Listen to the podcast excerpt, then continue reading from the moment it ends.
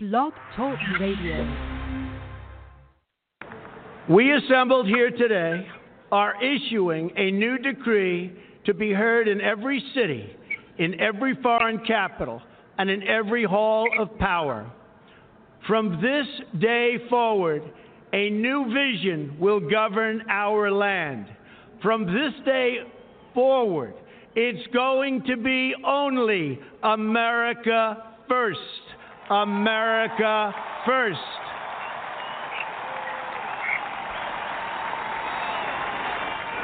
Every decision on trade, on taxes, on immigration, on foreign affairs will be made to benefit American workers and American families.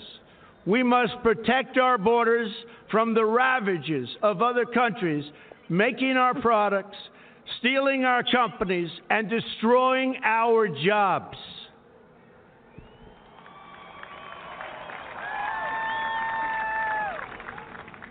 Protection will lead to great prosperity and strength. I will fight for you with every breath in my body, and I will never, ever let you down.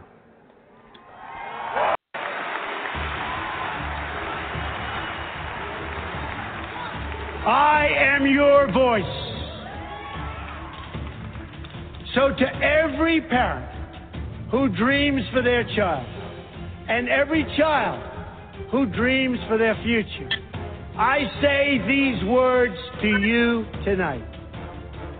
I am with you, I will fight for you, and I will win for you.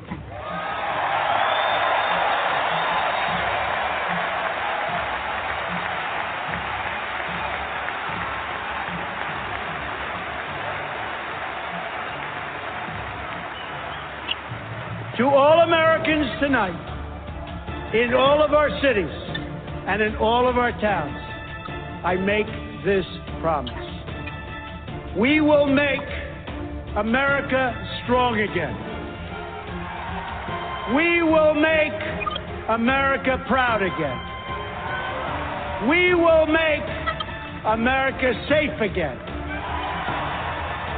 And we will make America great again. God bless you and good night. I love you.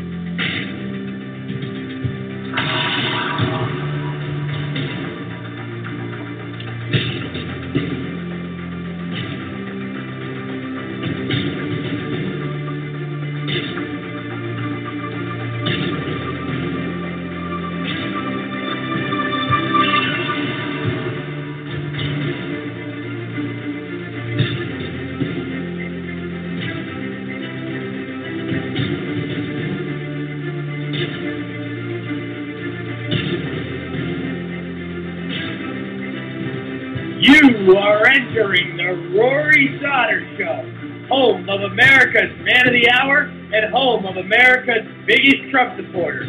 Climb aboard and buckle up your seatbelt because this is a wild ride. Nothing but unfiltered talk and the hardcore truth. MAGA, MAGA, MAGA.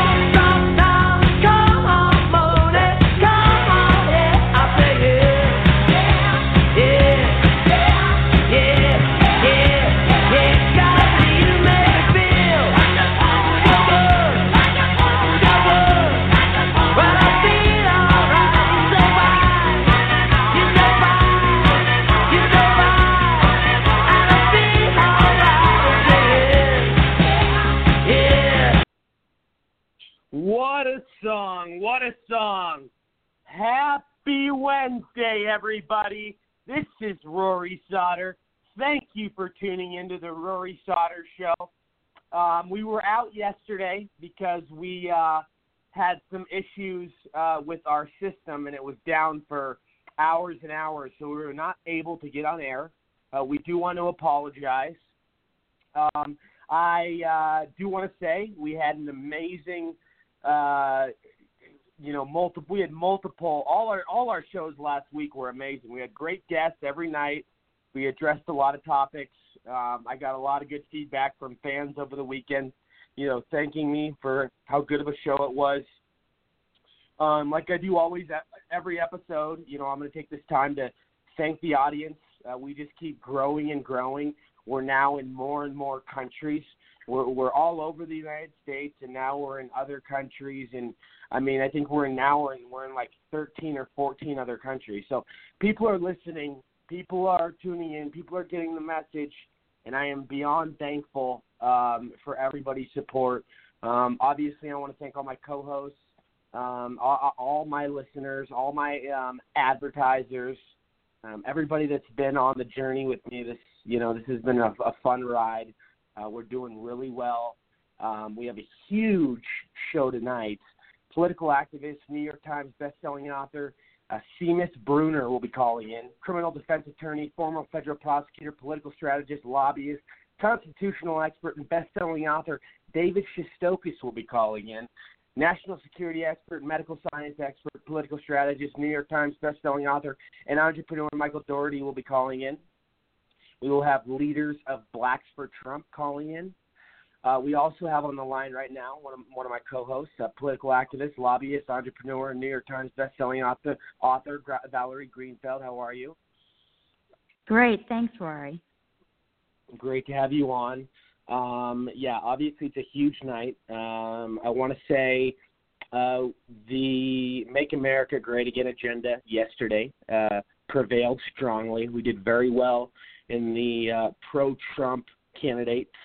Uh, they did very well in the in the elections yesterday that were going on, the primaries around uh, different parts of the country. So I do want to you know give strong praise there. Um, you know we have. I want to get to our opening story, which is which is big. Um, you know the big thing is that Peter Strzok fired, gone, completely. You know. Um, you know, removed from the premise. No more privileges, no more, you know, security clearances, nothing. This guy is completely out of the picture. And this should have been done a long time ago.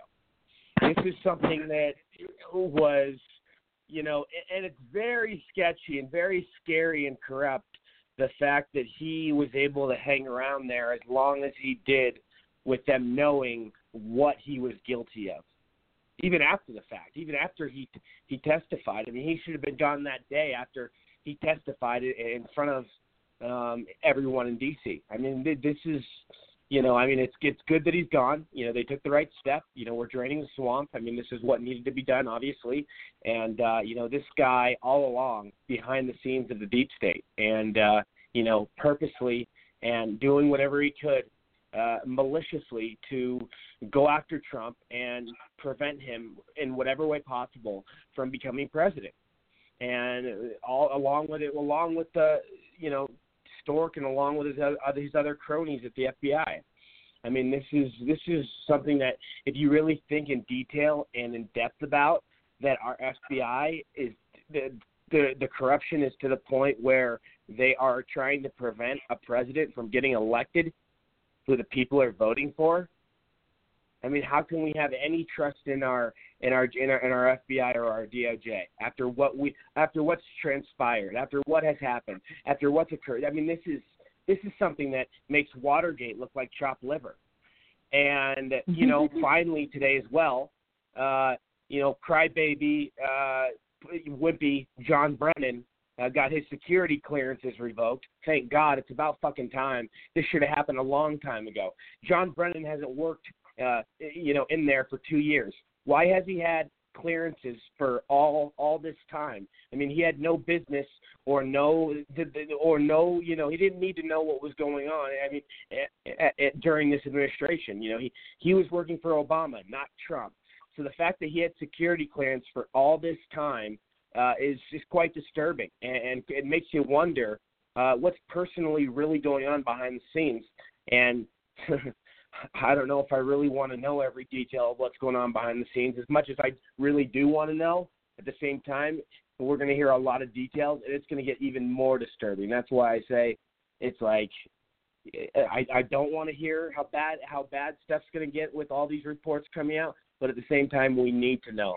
But it's obviously there's going to be stuff that makes us sick to our stomach because uh, this is just the beginning in terms of news reports that are, that are going to be released uh, in terms of uh, corruptions with the FBI and Peter Strzok being fired and John Brennan John Brennan's security clearance uh, being revoked. Now they are talking about um, mute, possibly uh, Trump, which I hope he does, and I think it.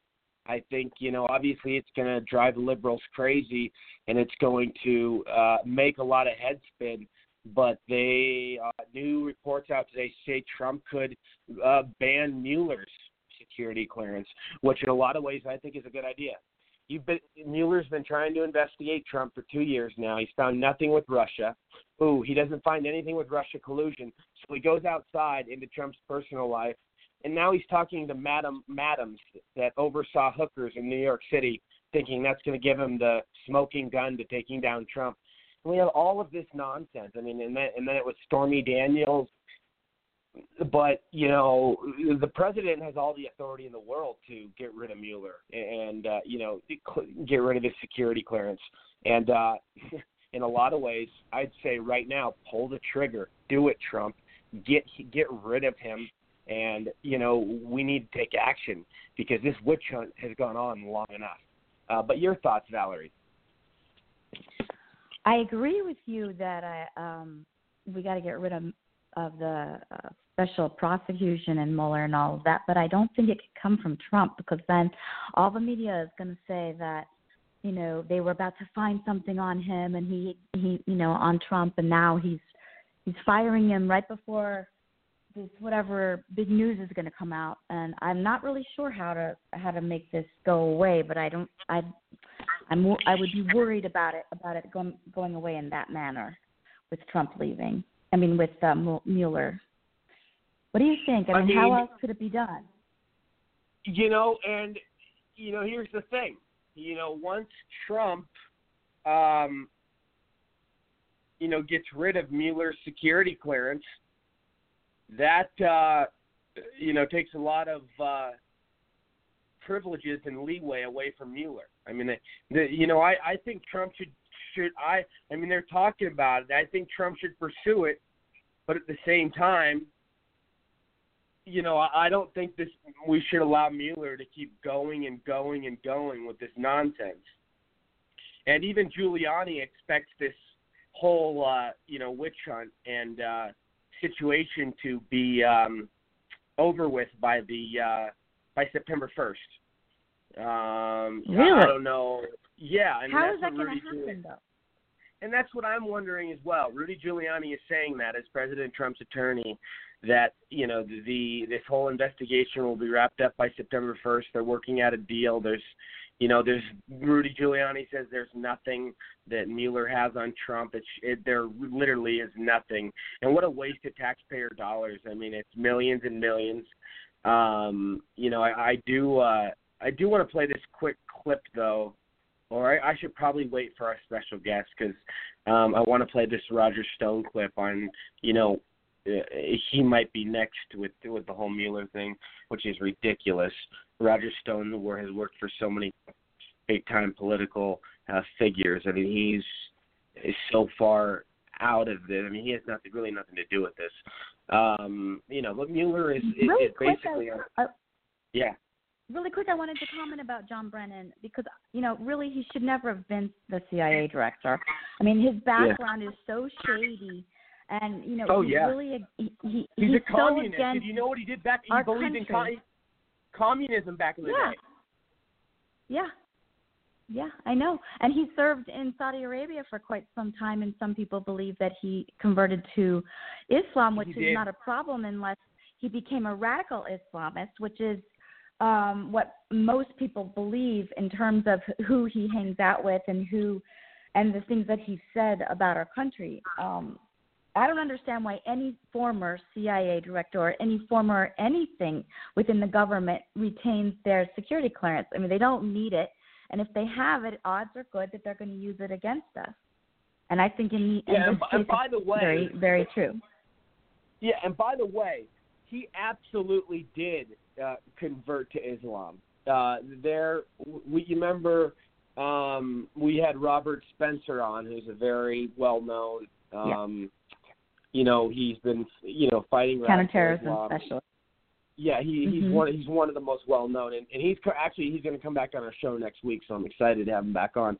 You know, he uh, was saying, you know, with the whole uh, John Brennan uh, converting to Islam and and all this, you know, the, the, I mean, th- this and it's true. I believe it. I strongly believe it. I mean, there's no reason not to believe it with, uh, you know, with what John Brennan has. Um, I mean, we there, there's been you know undercover there's been undercover videos and stuff of him doing different uh, Islam rituals and you know saying different stuff about Islam and how he praises Allah.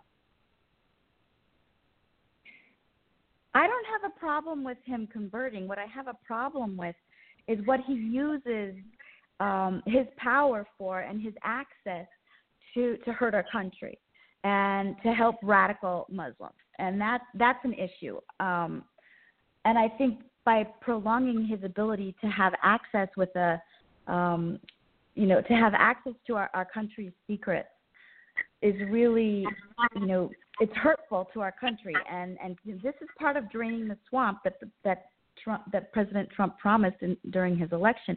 But what about all the other CIA directors who still have their clearance, and what about you know other um, officials?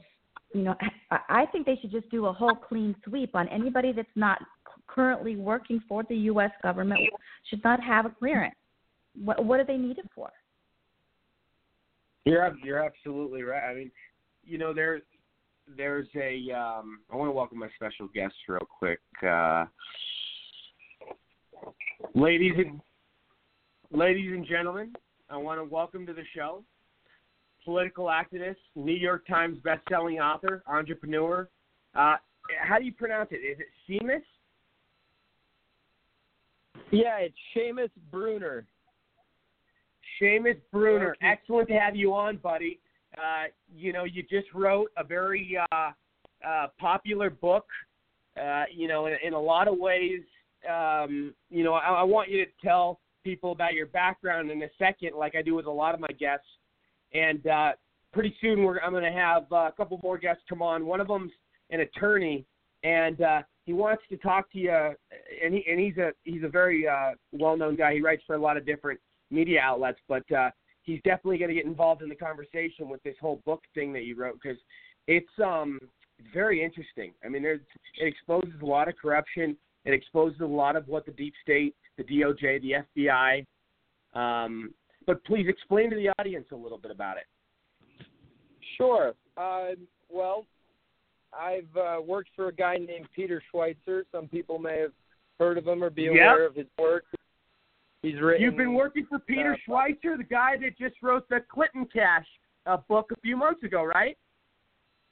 That's right. Well, Clinton Cash came out in April 2015. Uh, Peter has a new book that came out. It's called Secret Empires, and that came out earlier this year in March. That was the book that uh, kind of exposed the Biden Kerry connections to China through their children. And, yeah, uh, yeah, there- yeah, there's yeah. also He- some- he- he's all over Fox News. He's all over Fox News. Yeah, Peter, Peter's a great, great guy. He went to Oxford and was a Hoover uh, Hoover Institute fellow at Stanford, and uh, I, I'm just a pleasure to work for Peter. He's probably one of the smartest guys I've ever met, and I've worked with him since 2011 on his book "Throw Them All Out," and so that book exposed the insider trading in Congress and led to the passage of the Stock Act, Stop Trading on Congressional Knowledge. And uh, just a couple weeks ago, actually, uh, the first congressman, it might have been a week ago, has been charged for insider trading under the Stock Act. So it took it took a few years, but anyhow, I've worked with Peter on four books. All of them were New York Times bestsellers, and this is my first book. It's titled "Compromise: How Money and Politics Drive FBI Corruption."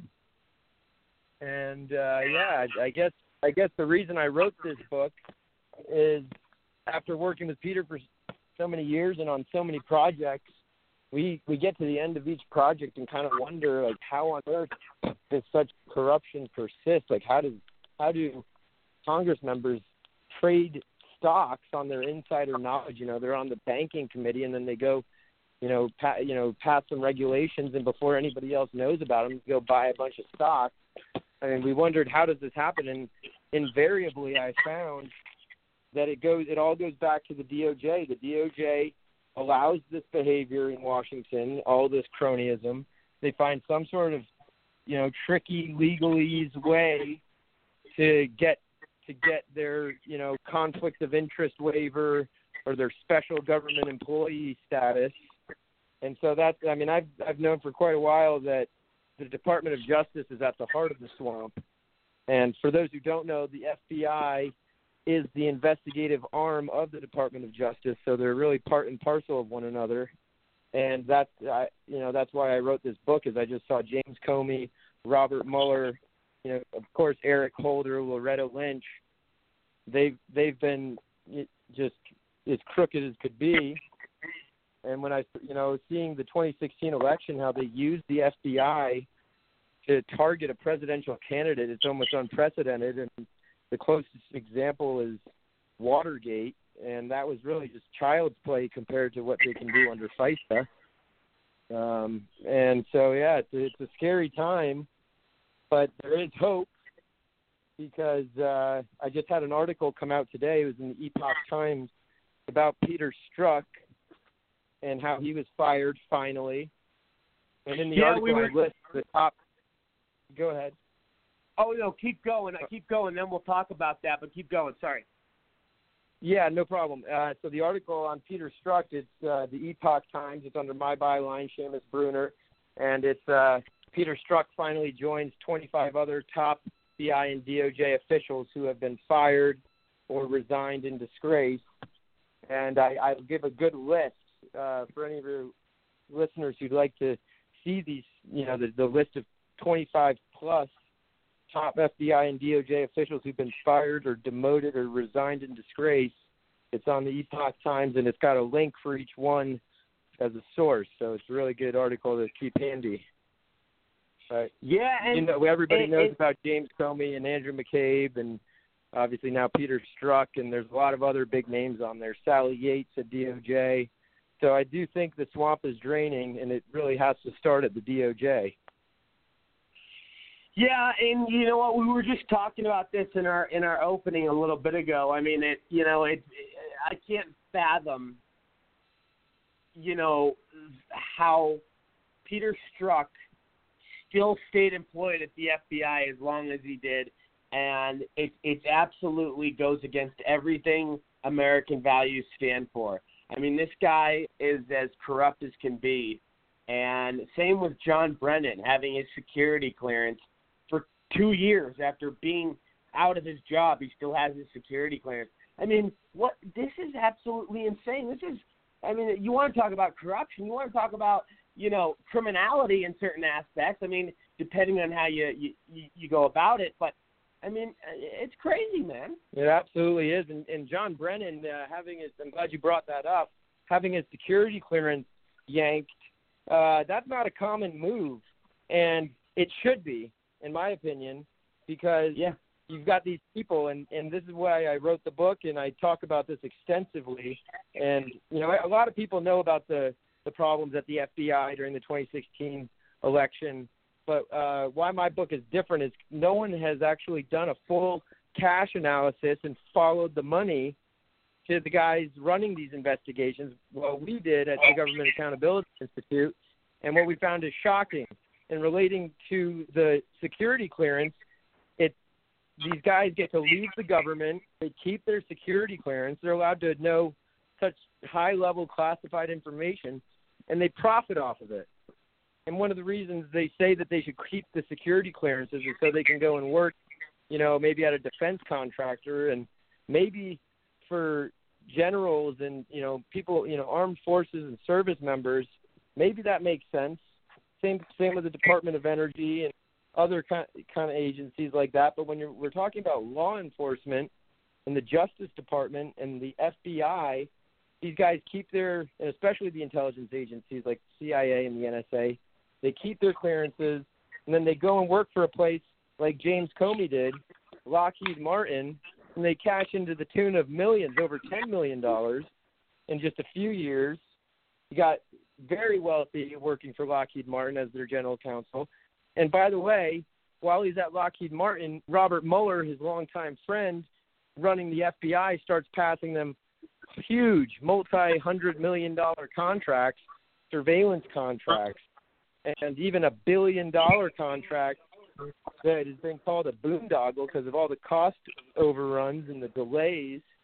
And uh, it's just it's really shocking stuff. So James Comey, Robert Mueller cashed in, got rich, kind of working as a pitcher and a catcher, passing big contracts to to the private sector moneyed interest.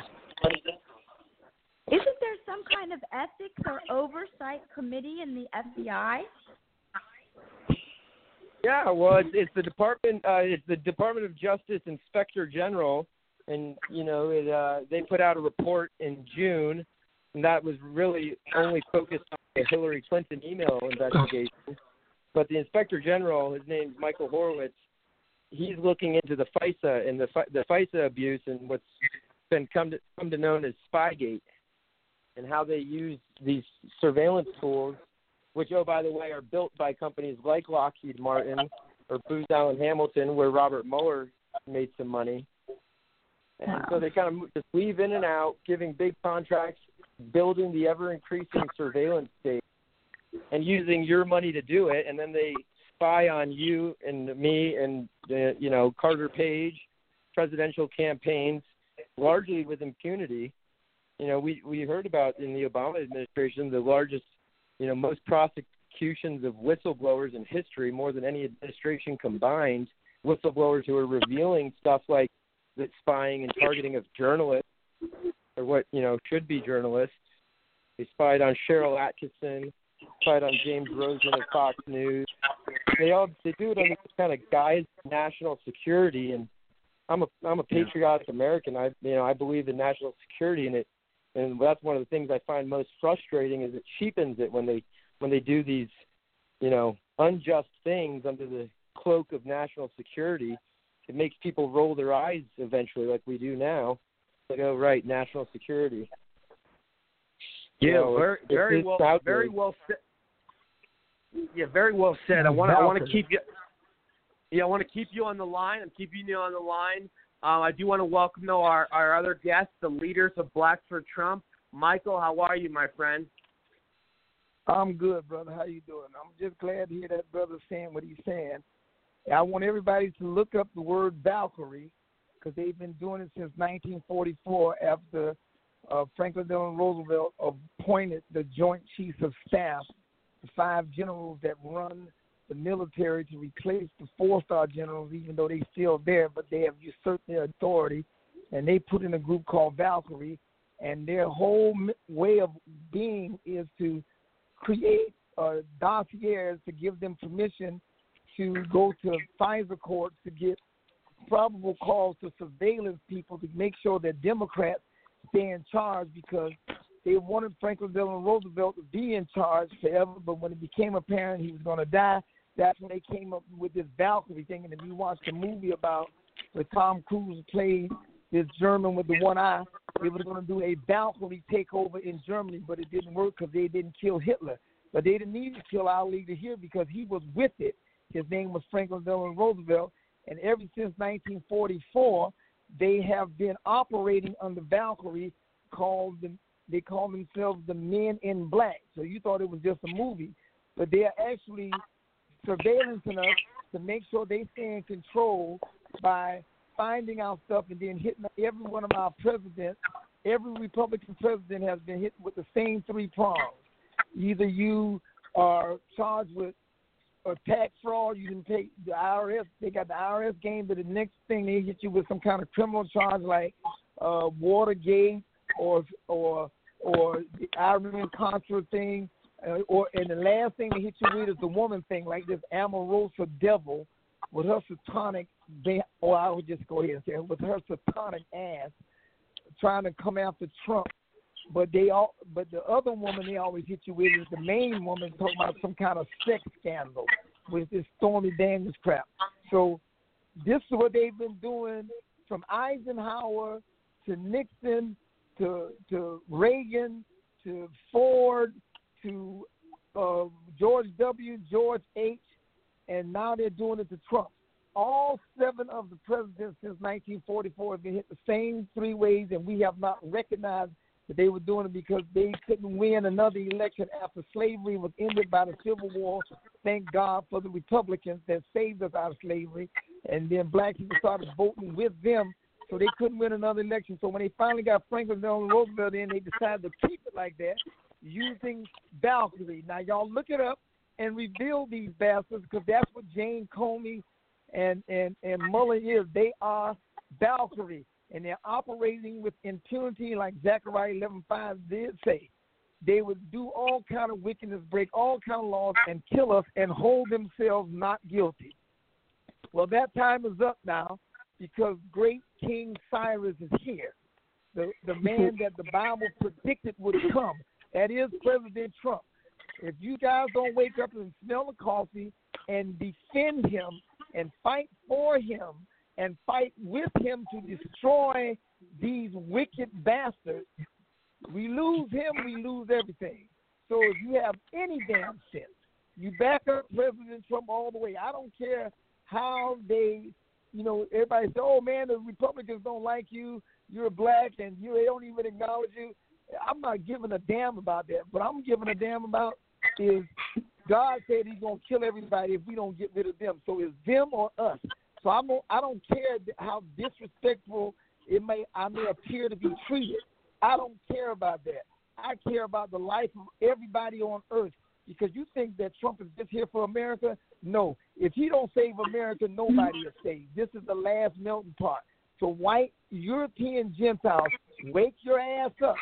God gave you the power when Jesus passed it to Peter, then Peter passed it to Cleophas, who was an Italian, white European Gentile, and since then you have been the protectors of the earth. That's why Trump is acting the way he is, because it's inside his nature to be the protector of the earth, and you better help protect it with him, or we all die. Sorry for taking up most of your time. Y'all go ahead and talk. No, I love oh, wow. man, round of applause. Very well That said. I'm great. impressed.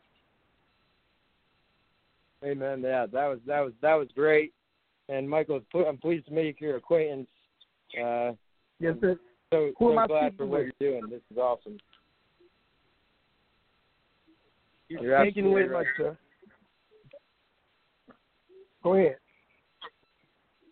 So yeah. Oh, no, I- um, yeah, Yeah, yo, no, you- you uh. Michael was asking your name.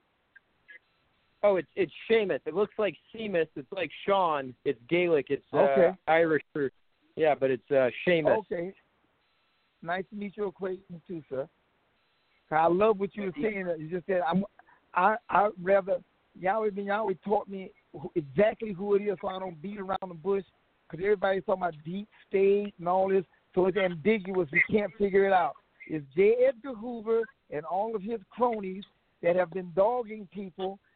We, the the the rank and file uh, guys that are in the um, FBI, those, those are honorable, good white and black men, white European Gentiles who actually keep the law. And they use them to be out front while the higher ups, that's why that's why Jesus made the statement, I'm not here for flesh and blood. I'm here for those who sit in the high places and rule in darkness in high places. Uh, that's Ephesians four twelve. So that's what we got to look at. These boys, like like Psalm eighty three one through five, David's prayer was, "Oh God, please destroy the nobles of them that have done this to us. I'm not even mad with all Canaanites. I'm mad with the nobles of them. Because the Bible says in Revelation 7 9 to 13, every nation, kindred, and tongue will be saved in the last day. It didn't say everybody but the Canaanites. But the the royals of the Canaanites, Rockefeller, Rothschild, Saud, who's over the Ishmaelites, all of you, that's your ass, boy. Because Cyrus is here, and he is an ass whooper. And I'm here to help you whoop your natural ass. Thank you. Amen. Amen to that. Very, very Yeah. well said. Bra- bravo, bravo, bravo, bravo. I love it. I love it. But but getting stay on the line, Michael. We do have a lot to talk about. Uh, but, but getting back to you, Seamus. Um, so you so talk about your life. Talk about you know how it all started. You're obviously you know doing a lot of great things right now.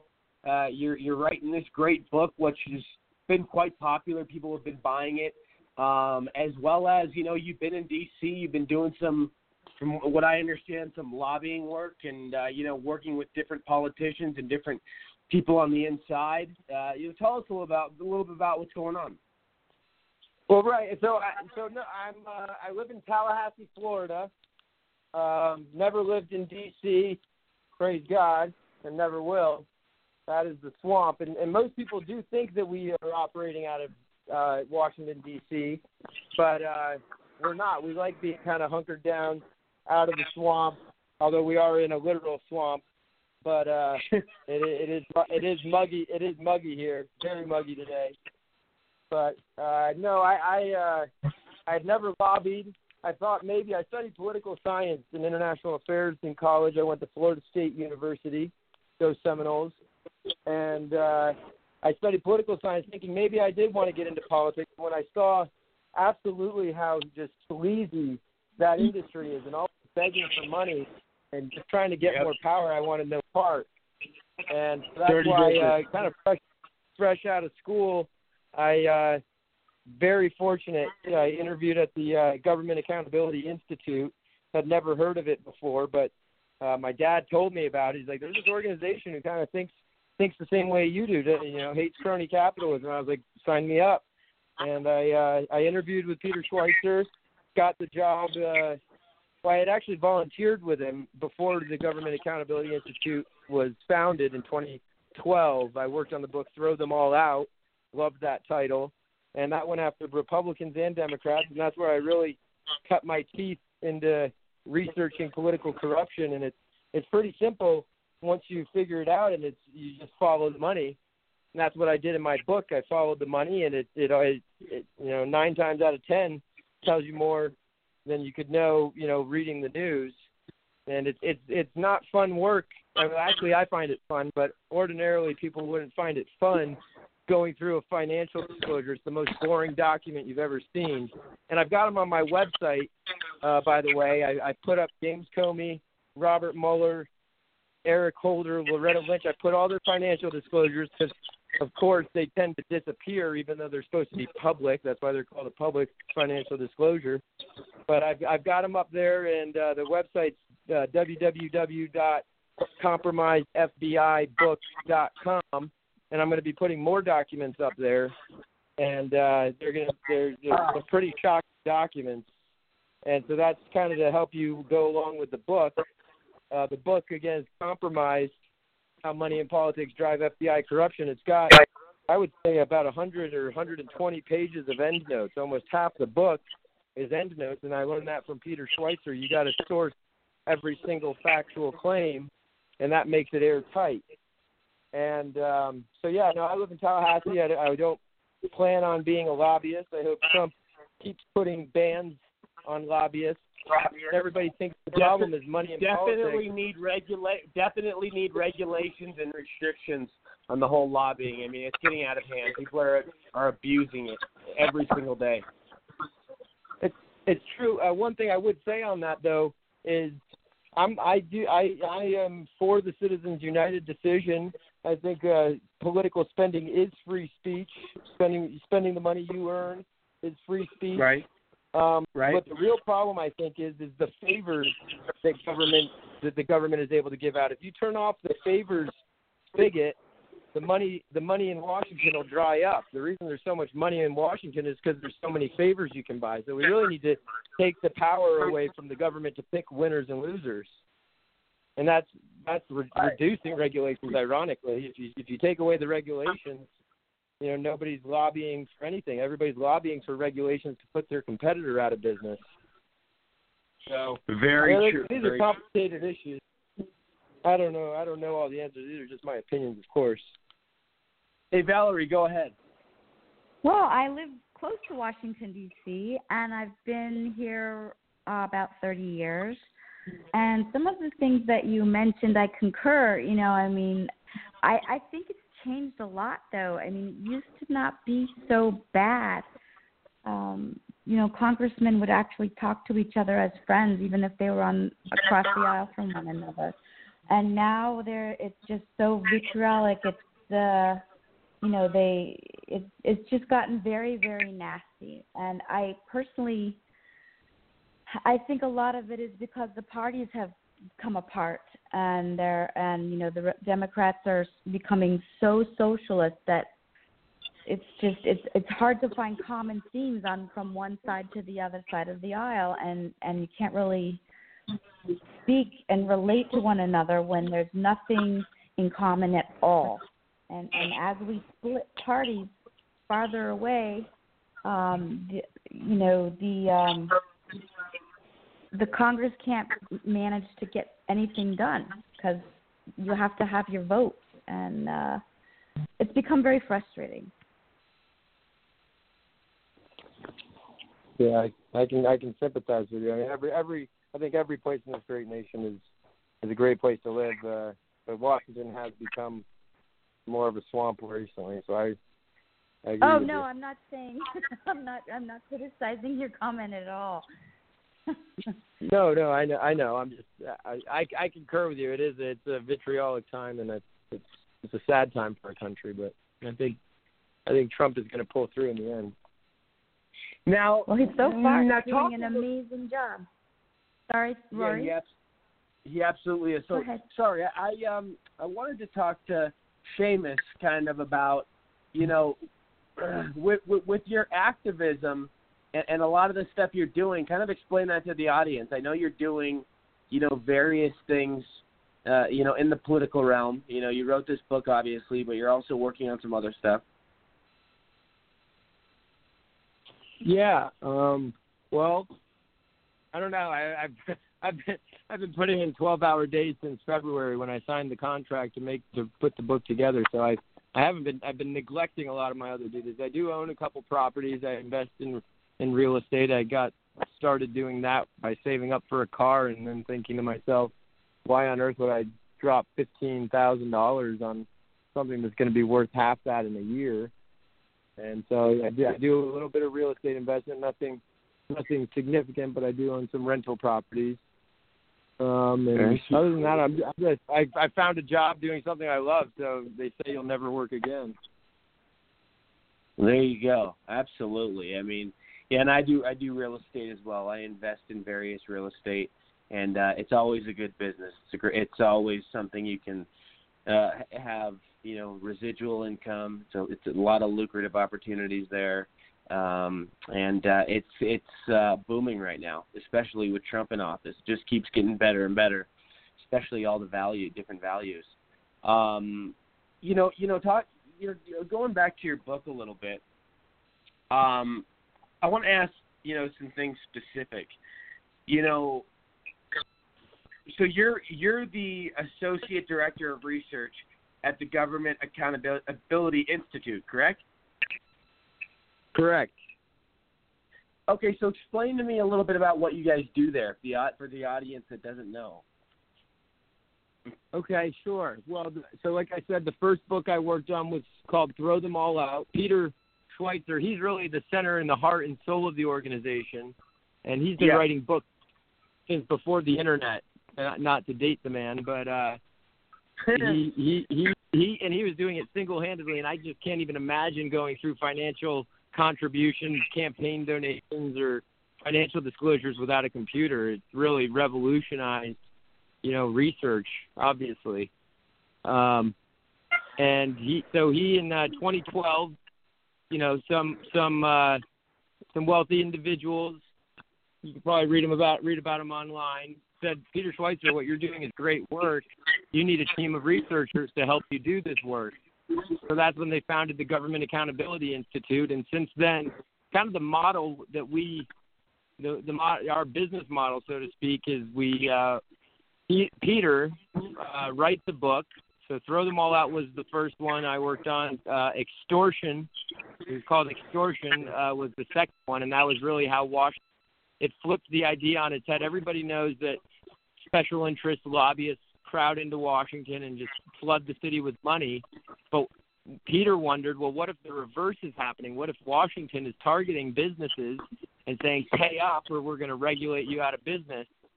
And uh, one example that was uh, pretty big in the book was you may remember SOPA and PIPA.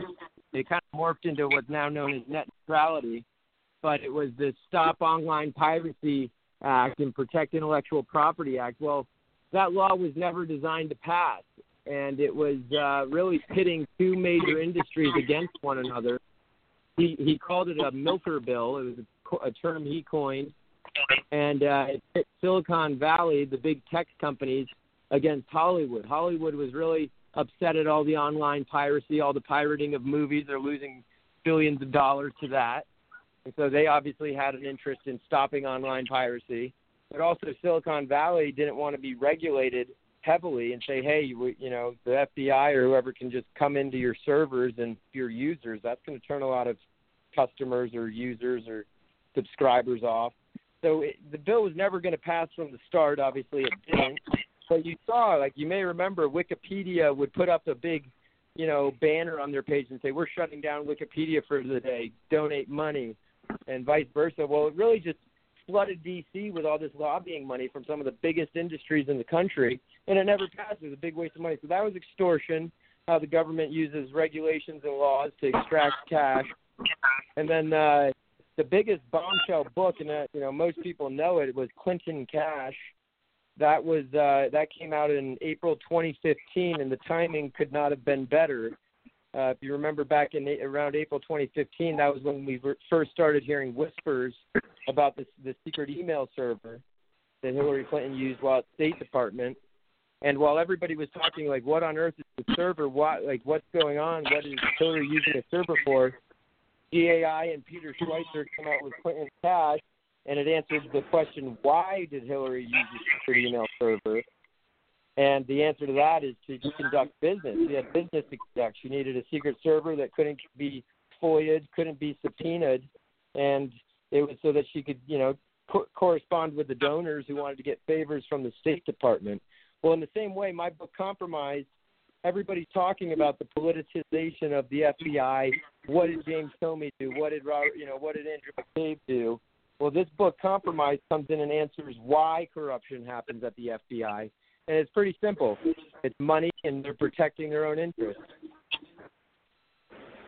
Oh, absolutely, one one hundred percent without a doubt. And you know, you look at you know everything that's gone on and everything that's been ignored and, and you know covered up and you know imagine if a republican did what these people what you know hillary clinton and obama and joe biden did with with all of these different um, you know scandals.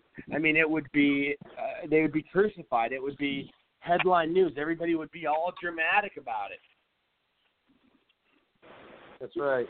That's right. Well, yeah, you see, you see what happens when Republicans do it. Kind of, you, you know, you've got, um, oh, I forget, I forget the guy's name, but, uh, well, anyway, yeah, you're you're right. They do get crucified because uh, the yeah. mainstream media is all primarily leftist. It, it's like like like for instance, let's go. Let's talk about when Joe Biden told big bank scandal with China with his son. The the, the that story came out. Where was the media? Where the me? I mean, I know the conservative media outlets covered it, but the mainstream media crickets. If Donald Trump's son did that, orchestrated that deal, Donald Trump would that they would play that for weeks on end and it would not stop on the mainstream media. I mean, can you imagine just the double standard? Well, also, I think it's because the Democrats don't have anybody to run for the next presidential election. And perhaps Joe Biden might be the guy. And But they've got to Valerie, at protect the him same- at all costs. But Valerie, at the same time, that it doesn't matter which Democrat; they've all been getting away with corruption for years. I mean, there's a lot of them that get caught and go to jail, obviously. But there's a, there's those slick ones and those high elites like Joe Biden and Hillary Clinton and Barack Obama uh, that can basically John do whatever they want. You know what I mean? And, and here's another scare. Here's another odd thing and really disturbing fact is that uh, Joe Biden's niece. Um, I don't know if you guys heard, if you guys heard, but she was uh, responsible for like hundreds of thousands of dollars in in fraudulent um, a financial scam, and uh, she the normal person would have uh, gone to prison for a few years. She just got off with probation. This was like a news story last week, and uh, it, it's just it, it's ridiculous. I I mean this all this you know and they were even talking about it on the news how if, if you know how how this these Democrats and their family members they get away with murder they get away with whatever they want it's like they're above the law That's, yeah, no, that's absolutely right. Yeah, I, I think Valerie's right. They are circling the wagon for Joe Biden, but I don't think he stands a chance um, because No. of exactly what Agreed. he's talking about. But and nobody knows the story. I think her name's Caroline Biden, but yeah, I mean, she's a former.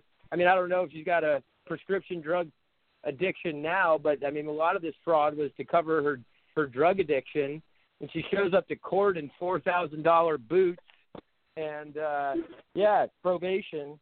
You know, stealing hundreds of thousands of dollars in credit card scam. I bet you, I don't. I, I bet you not a single liberal even knows that story outside the media who refuses to cover it. yeah um So, hey I, I, Total double shit yeah i mean it's such a you know the fact and, and and there you know there's so many disturbing things going on with the mainstream media stay on the line Seamus. i do want to welcome our next guest um, national security expert medical science expert political strategist new york times best-selling author and entrepreneur michael Daugherty a great friend of the show how are you buddy I'm good. Uh, so I'm Amazon best-selling author, but not New York Times. They don't cover stuff like me, dude. Okay. all right well amazon bestseller is, is, is a good is a good enough And when I, I ever hear the word New York Times, I, I kind of get breaking a cold sweat. So I'll need a minute to recover. All righty. But uh, My, Michael, you've been listening, it, and uh, you know, to introduce you to Seamus, um, Seamus uh, has recently, you know, wrote a book. Um, I'm sure you're familiar familiar with Peter Schweizer. Uh, he works closely with Peter Schweizer, who's written many books, including the one called Clinton Cash, which basically exposes all of the uh, corruption from the left, uh, from the Clintons. And uh, he also wrote, wrote that recent book about uh, Joe Biden and that scandalous China bank deal. yeah, Seamus and I have uh, been uh, shadowing each other on, on on conservative radio shows now. I think it's the second one we've just uh, overlapped on in about four days. so we're on the same, we're, we're on the same circuit. But I think this is the first time we've been on the show together. So this is good. Nice to talk to you, Seamus. likewise, likewise. I, I followed you on Twitter. yeah, yeah, we followed you on Twitter. No, so, So- um, uh, Yeah, what was ahead. your question? Sorry, Rory. No, I wanted you to kind of react to what we're talking about. I mean, you know, we're talking a lot about, you know, just the corruption that's going on. I mean, we, you know, I know you want to talk about this, Michael. I mean, John Brennan's security clearance finally got revoked after two years. I don't know what took him so damn long to to revoke it, as well as Peter Strzok, the little son of a bitch, the wimpy boy, finally gets fired from the FBI, which should have been done I mean, months I mean, ago. I, I would like to stand back and and and and really look at how difficult it is to take these people on. Um, I love Peter Schweizer because what he wrote when he wrote about Clinton Cash, he also talks about, you know, all the insider trading in Congress and how deep all the corruption is. It is so uh, risky to take on the government, uh, but once you start, you must start taking it down. It's kind of like a vampires don't wound; they must be killed. And the the whole you can't really wound uh, a bureaucrat because they'll come back and crush you. And we have allowed and you've heard me say this a million times. I think it's true. I think we have to say it a lot so the public understands it. We have allowed this um, organism to morph under the surface of Washington for a, a century, starting with Woodrow Wilson. And when the agency started and they started multiplying, they certainly started slowly and very few, so we couldn't see the damage of it. But the foundational damage is there's the separation of powers that is this company is founded on has been removed, and this uh, this this deep state or administrative state or whatever you want to call it has detached from the mothership, and it's become so huge. There really are way more bureaucrats, way more bureaucrats in Washington than there are Democrats and Republicans combined, and and that is really um, and it's hidden and the reason it's hidden is because we don't have a civics book that educates anyone about it. So unless you have the type of career most of us don't that is involved in this and see it. Uh, you, we're involved in divide and conquer where just an individual has to scream out and say what sounds like very extreme things to the uneducated and unexperienced ear, uh, which is why five, six years ago when Schweizer's Bush book came out, or anyone else that would take this group on in the middle of the Obama administration would just be considered the classic conspiracy theorist. And it's it's sad that we um, have to come to terms with how screwed up the country is in Washington. I mean, and what what's finally terrifying about all this is it's how many people know it. Uh, when I started inside and profit off it and just whistle past the gra- graveyard for their own self-preservation. When I, when my medical laboratory that had 700,000 patients in the database starts getting attacked by the Federal Trade Commission, uh, you know, I'm just sure that I'm going to be able to go to Washington and get justice. And was startling and terrifying the number of people that knew that said you're toast and seem to be fine with it. Uh, there is just a wiring of people there that understand that survival means looking the other way, and it's it's really really shocking to the public. And so it takes repetitive hits of education, repetitive story, repetitive books. Uh, and I think we're getting someplace. Uh, you know, it takes a House Oversight Committee chair. We've only had one, and that's Darrell Issa, that's ever actually done his job. Uh, the rest of them are just go along to get along. Because once you get into Washington, you become a member of that group. Uh, your your party affiliation goes secondary to your self-preservation and, and profiting in many, many, many instances. And uh, and if you do, the last thing I'll say is if you do attempt to challenge it, whether you work in an agency or you work in Congress, if you try to challenge people's security and you know they're sort of uh, Sopranos go to Washington oath towards each other, uh, the guns the guns are going to point at you, the wagons are going to circle, and that's why the early people that kept breaking this at such great risk, you know, are real heroes because, and I think we're breaking through. That's why we have Trump but and uh and look you know they're hysterical because they know if uh I mean, they're just fighting to keep the mask on, and it, it's pretty bad. Yeah, very yeah, very well said. I want to let Seamus respond to that. Yeah, very very well said. I fully agree. Um, you know, they say doing the same thing over and over again, expecting a different result is insanity, and we we keep doing the same thing over and over Albert again. Albert Einstein. Right. I think you're I think you're right that uh, we are starting to see some different results, and uh, I wonder uh, if you, Michael. I wonder if you've uh, seen uh, anything about Secret Empires, Peter Schweizer's latest book. Uh, specifically, there's a term. Well, he didn't coin the term. It's a well-known term, but uh, smash and grab. Uh, he has a whole chapter on how the Obama administration used what he calls a smash and grab, uh, where they would they'd come in and regulate a business into obscurity, and then they'd come in and then the cronies come in and to grab the pieces, all the profitable pieces. Uh, one example would be the coal industry. I mean, Barack Obama very famously and openly said he's going to bankrupt the coal industry. Well, what does George Soros, one of big uh, Obama's biggest cronies, do? He comes in and buys all the coal. So, you know, after after bankrupting that industry, cronies come in. Another example was uh, the the private education, you know, for-profit ed industry. Uh, you, you think of um, Phoenix Online, um, and one of them, yeah, Phoenix Online was the example. Obama basically bankrupted the company, took it from about a hundred dollars a share down to about four dollars a share. He kicked them off all the military bases, which was one of their biggest customers with service members. And then one of Obama's best friends, Marty Nesbitt, comes in and buys it for pennies on the dollar.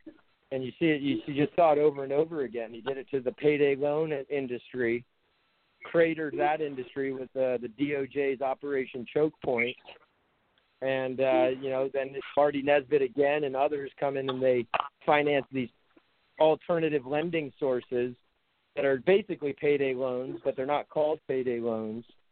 But uh, anyway, I, I thought you might find that interesting.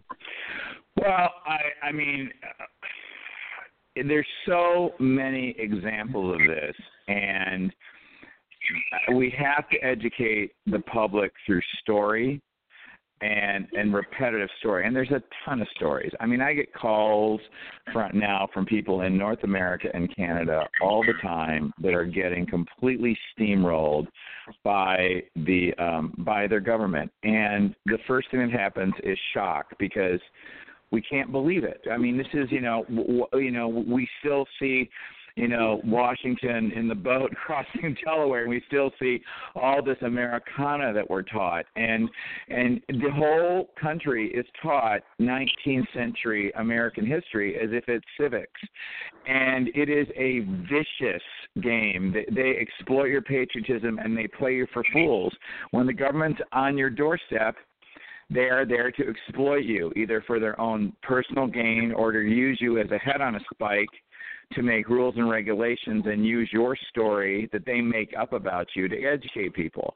So that doesn't surprise me and and and it, it saddens me and and I really sort of come to grips only in the last month or two where I realize my whole story's been so slowed down. I always feel like there's the, the government has their hands around my ankles, holding me back from getting the story out to the public. Uh, and I have just been, you know, it's almost a lifetime to get through because I started out of, of nothing, and and was reaching out to even people like Schweizer, just linking in with everyone I could, constantly contacting every single person I could, knowing that eventually I was going to you know, hit it somewhere. And and actually, I I swung and missed way more than I thought. Uh, more people ignored it than you can want to imagine, except for Darrell Issa. My point is. We're not going to educate the public to do something about this unless we get stories like that out. And that's why Schweizer's way of writing is so good because he he he makes it very succinct in this world where people are a afraid of bad news and B have a Twitter attention span. And so, the, you know, if you make it, I've learned if you make it too intense right now, people shut down because they don't know what to do. And if they don't know what to do, uh, they just feel powerless. So they'd rather just live in denial because if you think powerless, and just be terrified. What good? What good is it?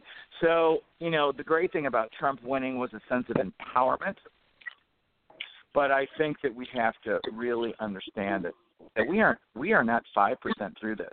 When you see things like Soros doing what he does and this type of social and oh, and in the FTC, you know, it, it's been told to me by more than one former person, former employee there, that the way to have a successful career as a lawyer at the FTC is to come up with a quote unquote novel legal argument and then um, and then crush a few companies. Crush companies. That's lingo that's acceptable. Crushing companies.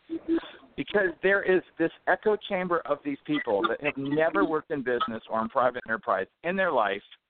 They drink the Kool Aid. They actually think they're doing the Lord's work. And, you know, if, when the media won't let this stuff out, and you're called crazy because it's so scary, it's a real problem. And, and and I'm glad the ship is starting to turn, but it's still there's a still a lot more turning that has to happen. Yeah, I couldn't agree more.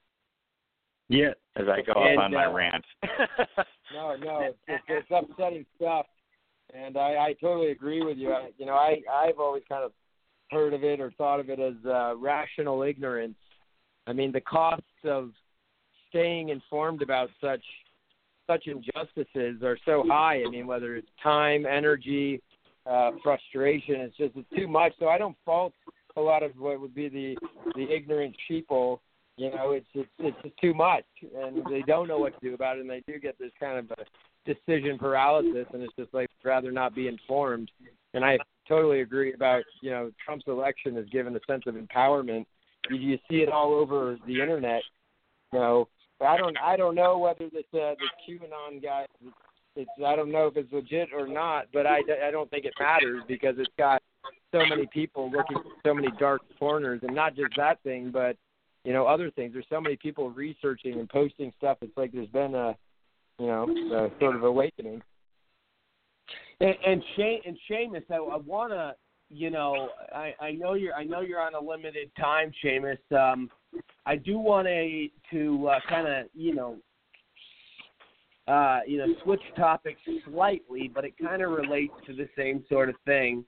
Um, you know, Devin Nunes uh, came out with a report uh, today uh, saying that the Clinton campaign colluded with nearly every top official at the DOJ and the FBI. I mean, we obviously knew there was a lot of collusion with the Clintons and you know the, the Justice Department, uh, but nearly every top official that that's that's pretty uh, that's pretty uh, outstanding. I mean, that's ridiculous. It just goes to show. Right, right. Well, uh, yeah, actually, in an FBI report, you see uh, they were investigating the Clinton State Department. I mean, some people know this, some people don't. But the Clinton State Department went five years without an inspector general. It's totally unprecedented. I mean, without the top watchdog who's supposed to be making sure that the secretary is using a public, you know, the the public system for emails and all this stuff.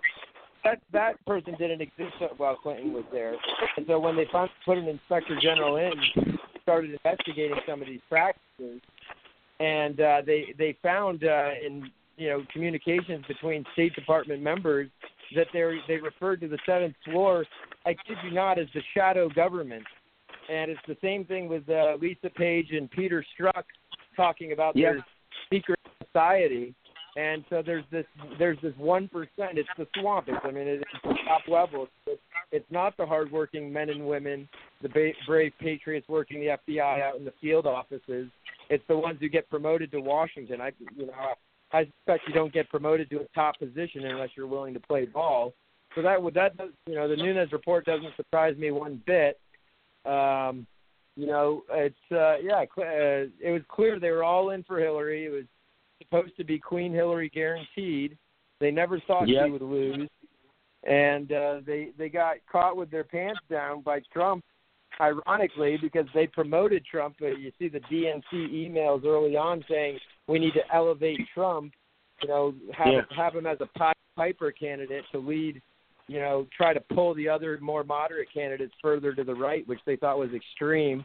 Up in their ivory tower, they don't interact with everyday Americans, and so uh, yeah, I don't doubt that uh, every you know it wasn't just the the DC bureaucrats and the the permanent political class there. It was all of the Fortune 500 companies. You look at their donations of the CEOs and executives; they all wanted Hillary Clinton. The media, they were she was meeting with every every top editor and publication, all going to dinners at Podesta's house. Uh, it was, I mean, that was, I, and I'll be, I'll be 100% honest. I wasn't on the Trump train, so to speak, from the outset. I thought he was a sort of spoiler candidate. It really wasn't until he hired Steve Bannon that I was like, whoa, this guy's for real. Um, because you don't hire Steve Bannon unless you're trying to beat Hillary. And uh, yeah, it was. It, he was a shocker. He was the the human Molotov cocktail, as Michael Moore has said. that America launched into Washington, and uh, the the enemy of my enemy is the person I'm voting for, and pretty much every enemy of mine was anti-Trump, pro-Hillary. So it's the the DC bureaucrats, it's the mainstream media, it's all the you know exec top executives of companies that are buying out the little guys after they've been smashed by Obama re- regulations. And uh, Well- you know, I'm I'm glad America stood up stood up for itself. Yeah, and you know, you bring up a really good. Uh, I'm going to let people respond because I know they want to respond, but you bring up a really good point about Bannon. I was always a really big fan of Bannon. Matter of fact, my father back in the day did some real estate deals with Bannon. This was you know years ago. Bannon's done a bunch of things in his life. He's filmed he's filmed movies, he's done real estate, he's done, you know, politics, he's done it all. Bannon's been around the block. Um, but in terms of his political knowledge and his, you know, his political uh, stances and what he's and what he represents, he's an absolute genius. He's he's he's brilliant. And, and when you know Trump hired him, I was very happy, and I and I even said on my show many times, you got to give Steve Bannon, you know, a, a good amount of credit for uh, Trump's victory. You know, obviously it was mostly Trump, but you know Steve Bannon uh, deserves some of that credit, and, and I said that early on.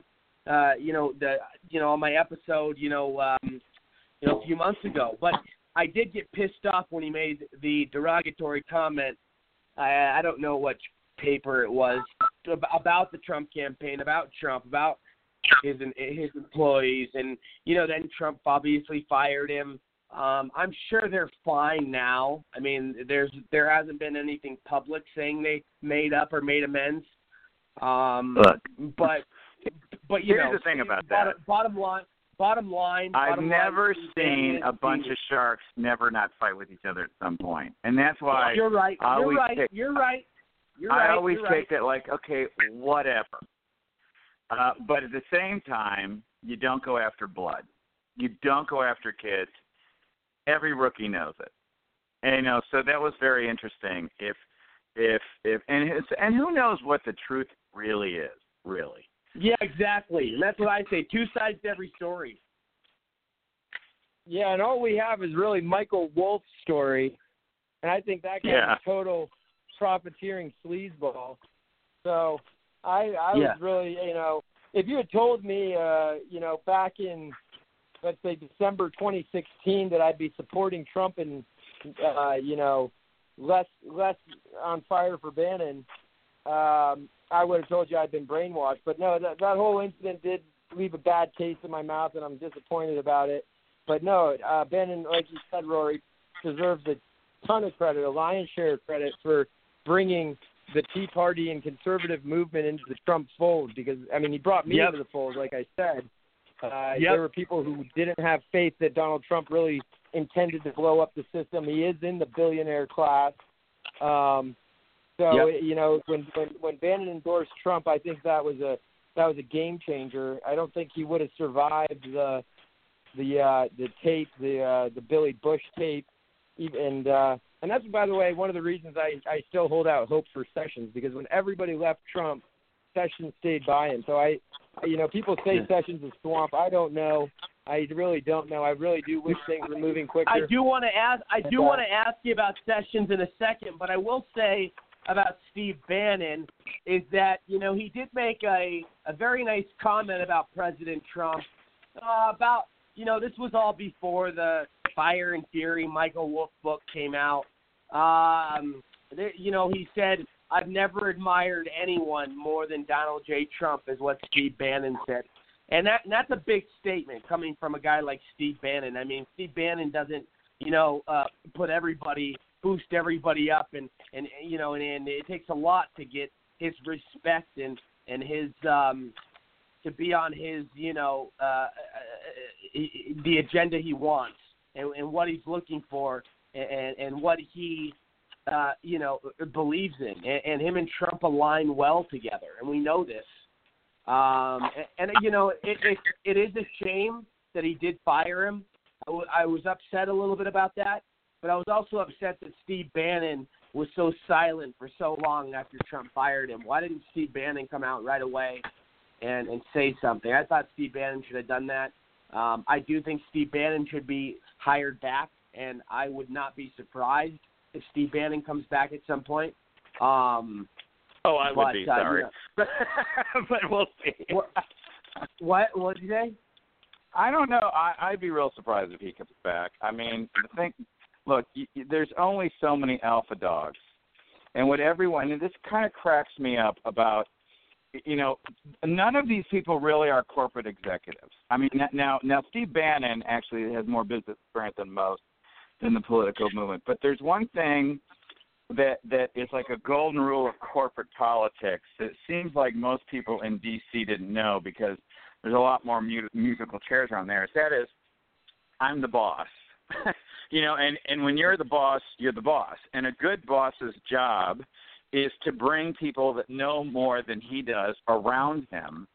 But because Right. you're smarter than the boss in some areas doesn't mean that you know that you're the boss. And so everyone you watch, everyone that tries to uh pretend they're the king or n- not respect the king ends up dead. Now that is very that's good management. That's good team building, quite frankly. And I think um Trump made a lot of mistakes his first 6 months. Every president does. And there are mistakes of loyalty and mistakes have never been in this experience before.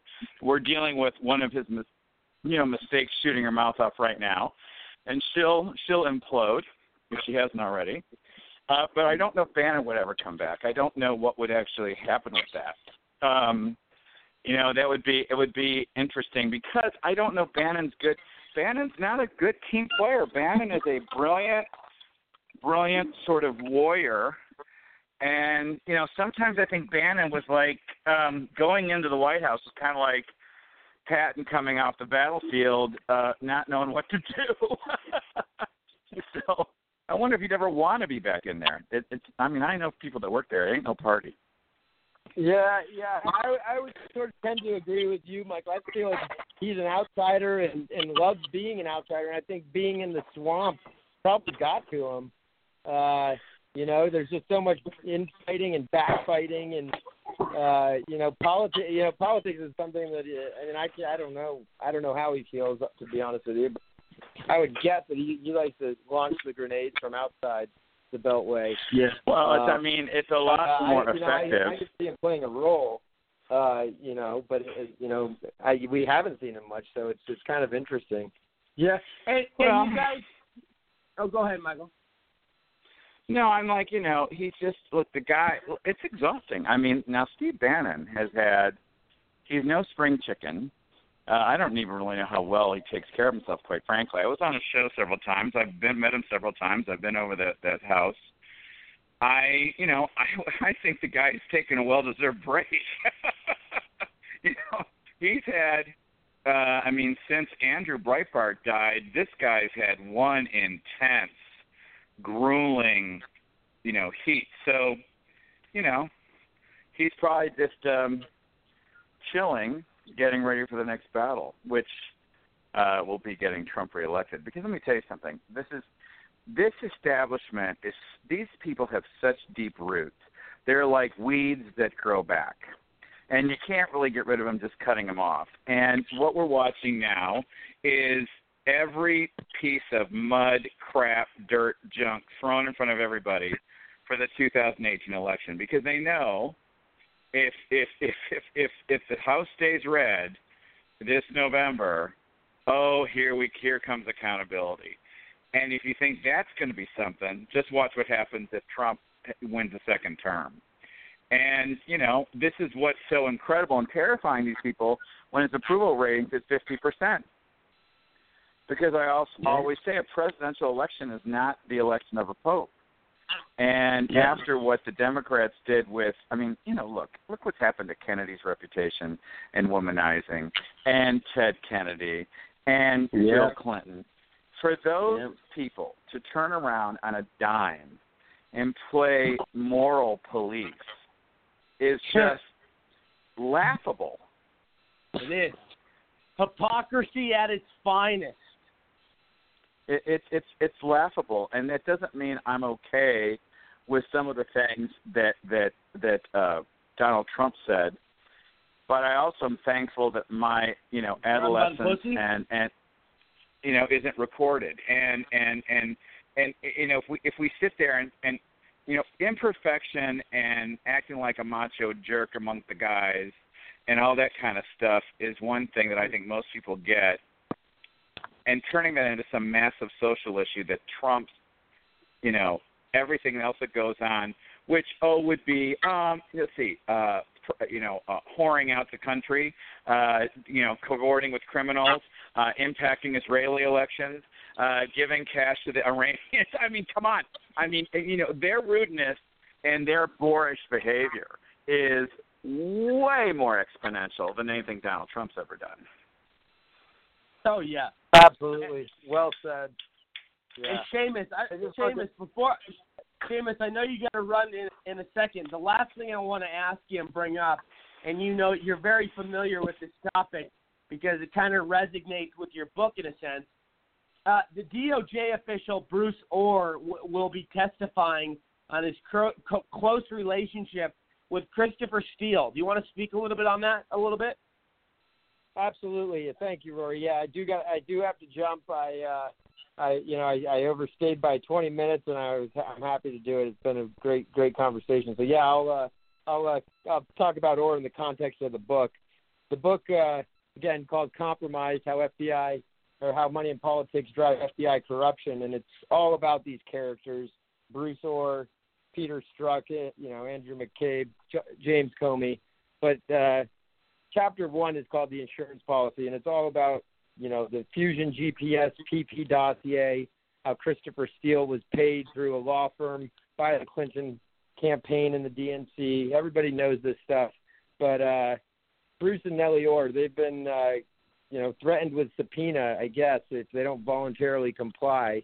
But uh, does I mean Lisa Page flouted a subpoena, so we'll see how that goes. But I really do hope they have to testify. Basically, you've got this husband wife duo as we see so often. I mean, the Clintons are of course the best example. You it's like a two for one is is how it's pitched, which I don't know how that's a selling point, but you know, double the corruption. Nellie Ohr is this uh, Russian Russia expert. She's fluent in Russian. She's basically there, you know, hired by Fusion GPS to legitimize their reports. You know, make it sound like this is coming from the highest levels. Well, her husband Bruce Ohr and he's still at the DOJ, and I, we don't know for how long. President Trump just tweeted about it. Uh, how is he still there? And that's a great question. I think he's probably next to go. Uh, Exactly. Bruce and Nellie Ohr are working kind of as a tag team, and the, and they've worked with Christopher Steele. In fact, they've worked with uh, you know Renata Akhmech and other people at Fusion GPS uh, for many years. 2011, at least, you had this FIFA scandal, and I think that whole investigation deserves a, a closer look. I mean, I, I I wasn't following the FIFA corruption, but just having Peter Strzok and Andrew McCabe and Bruce Ohr and Nellie Ohr and Fusion GPS and Christopher Steele all working that investigation, that stinks stinks to high heaven just with the personalities involved. But again, in the book, that's all detailed in chapter one. Chapter two is all about the uranium scandals. It's basically Clinton Cash revisited. It uh, has new bombshells, and I look forward to telling you more about them when we have more time. But uh, I'll, I'll just tease it with uh, there was a Russian nuclear attorney, a, man hired by the Russian nuclear company that bought Uranium One, working inside Hillary Clinton's State Department as the deal is going down. I mean, it's about as close to a smoking gun as you can get. There's a picture. It was on the State Department's website, and I uh, it's in the book. It's on page 69 in the book. Um, it's a picture of Hillary Clinton sitting next to the Russians' attorney, helping them clear the deal through, you know, maybe clear it through CFIUS and clear regulatory hurdles. He's a guy in Washington. He's an American, or he calls himself an American. He actually represents the Chinese and others. His name's Ted Kassinger, like Kissinger with an A. But he's representing the Russian nuclear company. That's all in chapter two, and it shows the connections at the FBI who allowed all of these deals to go down. Andrew McCabe, uh, Andrew Weissmann, who's Mueller's pit bull on the special counsel, I mean, you just see the same names. Rod Rosenstein. He cleared the Russian, you know, the men of bribery. I mean, he didn't clear them. He gave them a slap on the wrist. They should have gotten 20 plus years for running a big bribery scheme. And uh, so all the same players. That's in chapter two. Chapter three is uh, called the foreign agents problem. The FBI's foreign agents problem is all in the Foreign Agents Registration Act, and that deals with the Paul Manafort indictment. How all of that was known a decade ago, ironically or maybe not, maybe coincidentally or maybe not, uh, by Fusion GPS. Mary Jacoby, Glenn Simpson, they all reported on Manafort's dealings with Yanukovych in 2008. I mean, we're talking about the things that they're trying to charge Manafort with are a decade old. So they're really not charging Yeah. Manafort for money laundering and all this stuff. They're charging him for being Trump's campaign manager, and it's an outrage because they basically cleared him years ago. And also he he was in league with the Podesta Group. Well, they're I guess I guess maybe there might be uh, indictments recommended against the Podesta Group. Who knows? But um, they've seemed to skate thus far. Tony and uh, John Podesta. Yeah, and Chapter you, four you know, is you, really where you go ahead. You bring, you bring up, you know, continue, and then I was going to say something. Continue. Sorry. There's only there's only five chapters. It's uh it looks like a big book, but most of it's endnotes. It's over a 100 pages of endnotes, over 700 endnotes. Um, so it's not that big a book. Five chapters. Chapter three was the foreign agents problem. Chapter four is on. Uh, it's called the United Surveillance States of America, and it's how James Comey and Robert Mueller basically built the modern day surveillance state that would make Nixon blush. It would make the make the Stasi blush. It would make any secret police service in history, you know, salivate over the powers that James Comey and Robert Mueller have forced through under FISA, under the Patriot Act. Now every single communication is just collected, captured, stored, and analyzed, and ready to use against you if ever they determine you're a threat, like they did against Carter Page and Paul Manafort, Mike Flynn.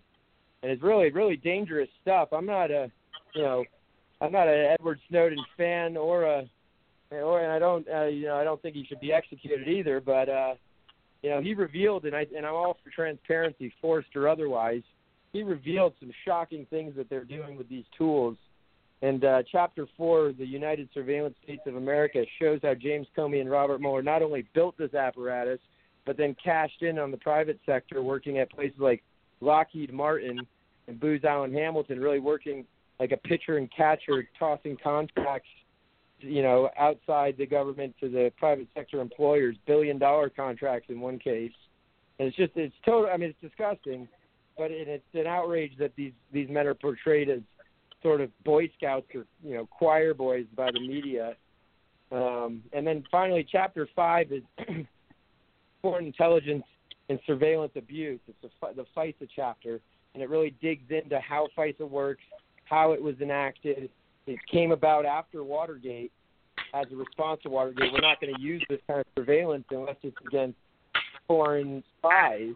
Well, of course, now anybody anybody who talks to you know their cousin living in London studying abroad is a potential foreign spy because you communicated outside the U.S. And basically, everybody's a target. It's totally demolished the Fourth Amendment, and uh, it's it's an outrage. FISA needs reform. Uh, it all needs reform. And finally, the book concludes with kind of a little bit of hope. I mean, first of all, you've got all of the recent firings. Uh, there's over 25 major top level officials who've been fired or demoted or resigned in disgrace. I actually just had an article come out. It's under my byline. I'll share that with you, Rory, and you can you can share that, tweet it out to your viewers or listeners, excuse me. But uh, and so the the hope is, uh, you know, the, the the the swamp is being drained. The swamp at DOJ anyway is being drained. I think that's the first stop. I think it's the drain plug is the DOJ, and uh, cleaning out the DOJ is a big move. But uh, there's really the I, I if you were to rate the FBI and the DOJ's uh, performance over the past several years, you'd give it a big F for failure. And I think the way to I think this could be across time. I mentioned this in the end. Is there's really three laws and the administration of these laws. It's all housed under the DOJ, and it's uh, FISA, FARA, the Foreign Agents Act, FISA is the Foreign Intelligence Surveillance Act, and FOIA is a big one that we don't talk about a lot. But the Justice Department is responsible for FOIA. If the State Department says no Judicial Watch, no Government Accountability Institute, well, you can't have Hillary Clinton's emails. That's because Justice Department lawyers said that it's legally permissible to deny it. So the DOJ is really responsible for the lack of transparency. All the problems, you know, it may sound like I'm just trying to all throw it on the DOJ, and I am. It's all their it's all their fault. So five years from now, ten years from now, look at the DOJ, look at their administration of FISA, FARA, and FOIA, and that's how you can see if things are uh, headed on the right track. Yeah. Well, God, I you know what, man? I'll tell you, I'm, I'm very impressed. I mean, you are uh, uh, extremely on top of things. I want to go to Valerie. I know she has a few questions. Go ahead, Valerie.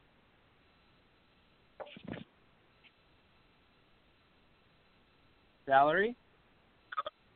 Oh, I know. I'm. Say- I was just saying I gotta jump off because I've got I've got stuff to prepare for tomorrow, and um, it's it's almost midnight here.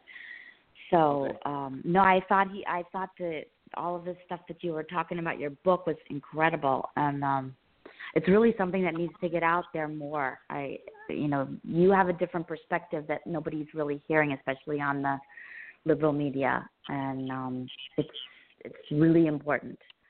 So uh, that's that's all I really had to say. I didn't really have a question. I just wanted to comment how much um, I think your your information is really important. And, and what about Michael, leaders of Blacks for Trump? What do you think, man? You got any thoughts? Well, any I, I oh, I'm sorry. Go that, Michael. Okay, go ahead.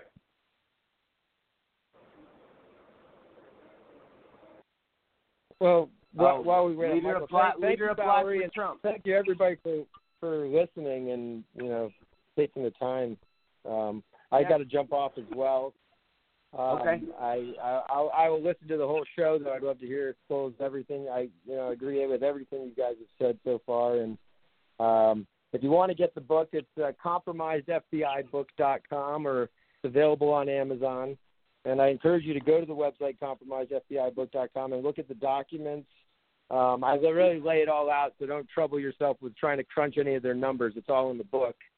But uh, yeah, stay up to date with news, and there'll be uh, you know articles coming out. And I uh, I was on Bill O'Reilly radio today, and there's uh, his his blog his uh, his I guess TV TV channel. So I'll put that up there, and I, I really appreciate your guys' support. Yeah, absolutely. And you know, Seamus, you know, I want to ask you, you know, do you um you have any new things coming out? I mean, uh, you have any uh, anything to announce that you're you're working on or in the works? Well, uh, I, I I do have that uh, Epoch Times article. I, I I mean, there's things in the works, but we'll see. I'm I'm trying to get through through radio shows right now. Um, this is my first book. Uh, you know, there's projects on the horizon at the Government Accountability Institute. You can see what we're working on. We've got a whole team of researchers working on various projects. I will. I'll plug my colleague's book just for a second. Uh, my colleague Eric Eggers just came out with a book called Fraud: How the Left Plans to Steal the Next Election, and uh, that's all about how the voter fraud myth is not at all a myth.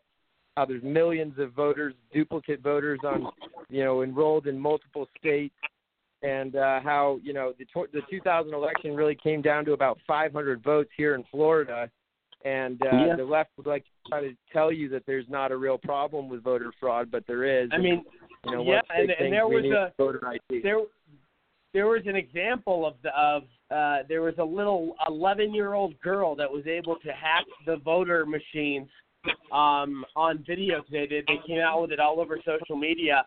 It just shows how easy it is. I mean, people can hack it when they're. I mean, it just there's no very limited security on these electronic voting booths. Yeah, that's right. Well, anyway, I'm going to take off, but thank you so much for the opportunity, Rory. It was great to cross paths with you again, Michael. Thank you, uh, Valerie, for patiently listening to us, and look forward to hearing your thoughts sometime. And uh, other Michael, thanks for what you're doing with Blacks for Trump. That's a powerful movement. So I'll, I'll talk to you guys soon. Okay, and, and we'll have you back soon. And uh, you know, thanks for coming on. Much love, and uh, have a good night, buddy. All right. Black for Trump. Michael. Which one? Do- Daugherty, Blacks for Trump is uh, he must be he he has to be still on the line. Mike, now Michael, Blacks for Trump, you still there? Yeah, well, Daugherty, um, yeah. I want to get to some. I want to get to some things, some very important things. I want to. I want to get your thoughts on. I'm going to play a clip, and I want to hear, you know, what you think about this. But Roger Stone earlier today was discussing the whole Mueller probe, and apparently Roger Stone may have to be a sit down with Mueller, and it's, this is just becoming a huge witch hunt. It's getting ridiculous. Um, but one three. So is Republican strategist Roger Stone next on the special counsel's list. Stone joins us now live to tell us what he knows and what he doesn't. Good evening, Mr. Stone. Thank you, Ed. Great All to right. be here. We just uh, heard that clip from Kristin Davis. She was known as the Manhattan Madam. She got in trouble, says she's reformed her life, and you've hired her to do work. She's trying to uh, turn things around, and she basically says that somehow the special counsel, who's supposed to be looking at alleged Russian collusion, brought her in for questioning. What's this all about? Well, uh, and stuck her with a bill for $1,400 uh, in child care for her testimony because she had to travel to Washington.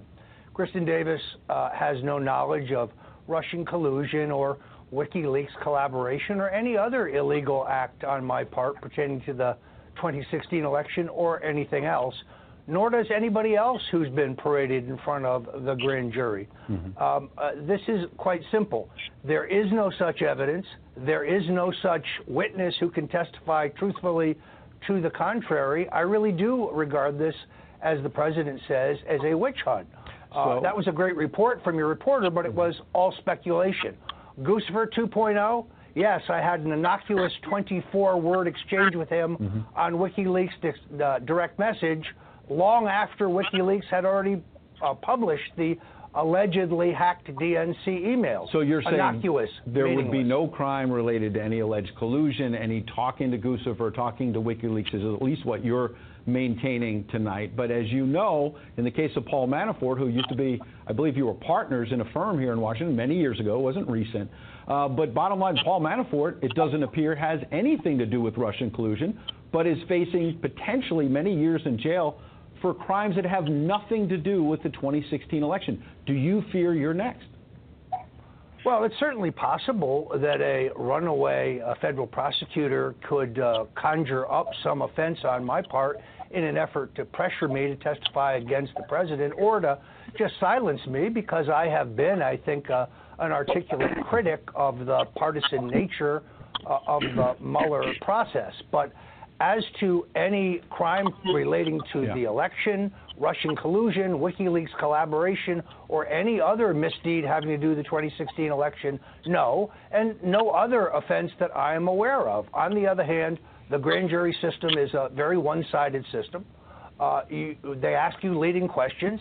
Uh, Kristin Davis said this morning on Fox that when she tried to explain, they cut her off. When you give an answer they don't like, they cut you off. Well- no, I think I think if they bring a case against me, uh, it will be a fabricated case, and there's no circumstances whatsoever, We Ed, in which I will testify Real against the quick, president. we were just talking about Omarosa. She was on uh, MSNBC earlier today and invoked you. Listen to this. Uh oh. Uh oh. I think that Roger Stone right now is being investigated, and right, rightfully so.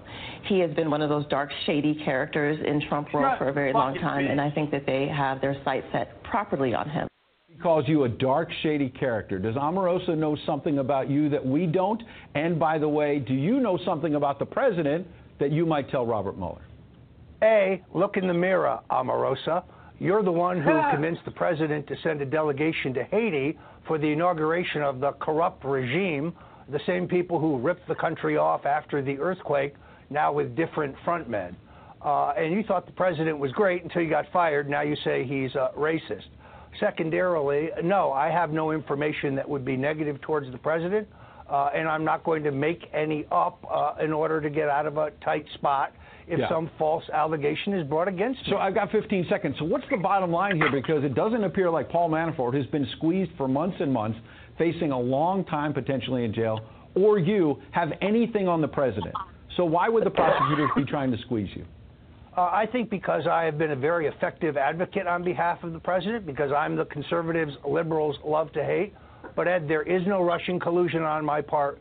There is no WikiLeaks collaboration. There is no other illegal act pertaining to the 2016 election. All right. Those are the facts. Roger Stone, we'll see if those facts hold up. We appreciate you coming in tonight.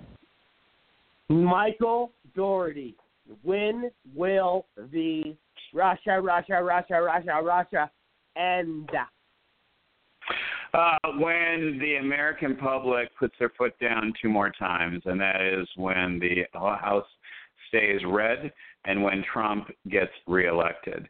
Um, this is a hundred year old underground American cancer that cannot be cured easily. And like a tumor, if you go in and you rip it out when it's been there for so long, uh, with tentacles all over the place, it will damage a lot of things. You have to go in and gently excise it.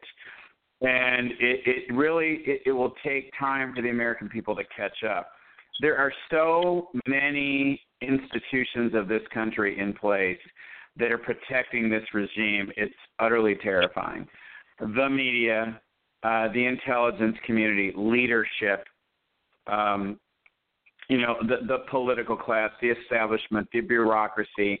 I mean, these people have weaponized everything. And and what we were talking about earlier about the Clintons, you know, the Clintons understood exactly how Washington really was. They're sociopathic, they're remorseless, and it it, it really makes me wish I could have like an hour to talk to Vince Foster because you you kind of assume or you I would find it easy to believe that he came to Washington and saw what was so terrifying about how deep and broad the tentacles go that he might have thought the country was lost and and and his life was lost. Because you have to be I mean you have to be really jaded and really brave to really look in the face of what goes on in Washington now. Uh, and the Clintons are just uh, a, a symptom of that sickness. And the Obamas were a different symptom of that sickness. But everyone that goes along to get along uh, for their own reason and for their own sub reasons, you know, go to war on the backs of the American public. I mean, you know, we don't even realize. I, it's interesting. I, I, you know, Seamus was talking earlier about he wasn't Trump really early, and he kind of amused himself to hear himself now, and I agree with him completely. I was the same way. But as as as time goes on, I'm like, my God, I mean, we have dodged a bullet because look at the behavior of Comey and and Mueller and all these people. Um, I mean, it's just like sitting on the 50 yard line watching it, and um, right. And there's when when people's survival is at stake, and when people's uh, life's work is at stake, and when people's identity is at stake, they'll fight like hell, and they'll fight to the death. And that's what you've got right now. I mean, you know, I just, I mean, I really hope that Trump starts taking away a lot more of those security clearances. It's just such a Yeah. a, a ripping off of their badge. It's just so enjoyable to watch. But these people are so It is. utterly disrespectful to the country. It's like grab your popcorn and start laughing. It's like, isn't this an, an indication, in a sense, Michael, and a sign? I mean, you have Peter Strzok fired and John Brennan security clearance uh, in the same week, to, uh, you know, accomplished. I mean, this is a sign that we that we're starting to do work and make moves and get these get these dirty fuckers out of there. Am I correct? Yeah, but I don't think anything's going to work until people go to jail. The, I mean, powerful people have got to fall. These people are secondary pawns on the board, and they were doing their the king's dirty work.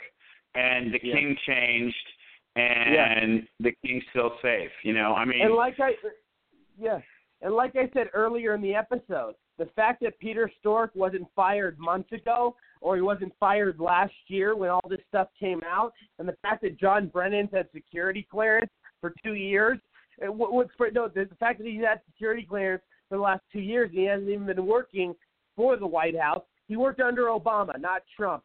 So once you leave the Obama admin, you should no longer have security clearance. I mean, this is ridiculous. It is ridiculous, but security clearances are are like little badges of honor, and their entitlement. And you know, there's just it, it's just amazing how many people have such an outrageous, arrogant sense of ownership. And Yeah. and they think they're entitled to all this. And and just that little thing is the same thing. These people they're they're they're so full of it. And you know there's no going back. This is the thing. You, you can't you can't put the genie back in the bottle once you once you're a thief you're a thief you know once you exploit everything you exploit once you violate you, you know y- y- your oath it's amazing to see leaderships of the intelligence community just besmirch the intelligence community. And I can be politically correct and say, well, there are people inside that are they're good, most are good. The fact of the matter is there's no accountability in these agencies. And No. human beings are not okay without no accountability. And I mean, and they what they did to Senator Ted Stevens with no accountability Yeah. is outrageous. Yeah. And what they Yeah. did to my company is outrageous. I mean, but people have to understand that we're held accountable with glee, and the same people that'll hold a gun to your head and tell you they're going to ruin your life, and they're going to go after your money, and they're going to go after your family, and they're going to drain you dry unless you buckle. People don't really understand that innocent people plead guilty all day long let's- in this country well, because of this. face it. I mean, let, let, let's give another example. What about General Petraeus? That guy did barely nothing compared to what the uh, tranny uh, Chelsea Manning did, or uh, you know all these other uh, Obama and Hillary. I mean, General Petraeus basically, in a sense, uh, you know, got severely punished for. He, and he basically did nothing, just like Trump said. Well, and but, at, but it, th- th- and that and that's true. But Petraeus is doing fine just now. Thank you very much. And he did make a mistake. But the point is, accountability's got to be the same. I don't want anyone else kept less accountable. double I want these people held accountable. no double standards. But they've got double standards because that's the way it rolls in there, and it is really difficult to tear apart. It people don't understand how dry the glue is, how deep the tentacles and roots go down, and it will take time. And that is why Trump and I hope Sessions is playing the long game. I know a lot of people that know Jeff Sessions, and every single person that knows Jeff Sessions says he is Mister I don't give a damn, and Okay. he will play the I'm long game. br- So hopefully. I'm glad you brought that up because I want to get into that right now. I'm sure you were aware that President Trump bashed Jeff Sessions on Twitter uh, these past Right. couple days, and I'm wondering, and you and I have been talking about this for a long, long time. When is Jeff Sessions going to get fired? This Jeff Sessions is disgraceful. He's a loser. He he does not belong as Attorney General. He was a, fine senator. He did okay, this is this needs to be uh, dealt with and addressed. I mean, what are your thoughts? Uh, he, I mean, politically, it's like, look, you, you, you don't play your cards all at once, and everything's at A to B. And and and and Trump's got bigger fish to fry than Jeff Sessions right now, because who else is he going to get in there? And he's a known quantity. Um, uh, and you have to let these things fall around, right? Uh, Rosenstein's really the bigger problem, and and and getting well, Mark reform Meadows, the Mark Meadows already is getting articles of impeachment to get rid of Rosenstein. I mean, that's Right, thing. but you got the yeah, okay, yeah, but what is I mean, okay, so we can help him pump our blow our house down, and that's all fine and dandy, but I mean that that's not going to get a. I mean he can do it, but it's not going to get approved, and and they would just love to have that going on during during the elections. It's, I mean, here's what the mm-hmm. public doesn't understand about Congress, okay? Here's how Congress gets rendered ineffective. Those two year terms in the House mean that if you don't get something started right out the gate in the new Congress, and, and it's not something quick, all everyone has to do is run the clock and wait till the new the Congress is over, and you have to start over. And that's the game in everything, and that's the game right now in going after uh, all the, the, House being blue, so they can get rid of all these people. So everyone has to be focused on keeping the house red and everything else has got to be secondary because if they lose the medium or long game then they've lost. And i mean these are a bunch of these people are in listen there's no there's total criminal immunity in in on capitol hill. Otherwise those people would be in jail. Debbie wasserman schultz what she has done by colluding with this Pakistani guy and allowing access IT, to this government. yeah, your IT staffer that fled. Look, there's so much crime that's gone down in that place that our memories can't hold it all, but there's no accountability there because they all have immunity because Congress doesn't have laws. The Hill doesn't have laws. It is, and, and really, the assumptions that Americans have about Capitol Hill are so far away from reality, and, and the politicians wouldn't dare allow a reality to be taught. They wouldn't dare. And you'll never have it when you have government run education. And and it just doesn't exist out there to educate people about the true structure of the US government. People just won't allow it to happen. It's too terrifying. Yeah. Yeah, M- Michael, we have about eight minutes left. I do have a few more things I do want to get to. Let's talk about Omarosa for a second. Um, for a couple things I want to say. Um, the Trump campaign is filing uh, arbit- arbitration against Omarosa for breaking her non-disclosure agreement. Number one, and um, number two, let's also say that majority of people think Omarosa is lying and just trying to get attention, and and obviously that's the case. And she says there's uh, tapes of Trump saying the N word. If there's tapes of Trump saying the N word, they would have already been out by now. Believe me, they tried everything they could to not get for him to not win the 2016 election. But I mean, there's nothing on Trump. Omarosa just wants her 15 minutes of fame. This woman's a worthless cunt, and you know what? She's a low life dog, like Trump. okay. Go ahead. Go ahead. Sorry. Go no, you go ahead. Your turn. She's no, a dog. Just just what you call yeah, dog. Okay. No, I look. The American public gets it. She's just a glorified, new and improved NBC tape. Yep. Okay, Trump made She a reminds mistake. me of Gayle King. Oh no, Gayle King's way nicer than her. Gayle King is totally benign.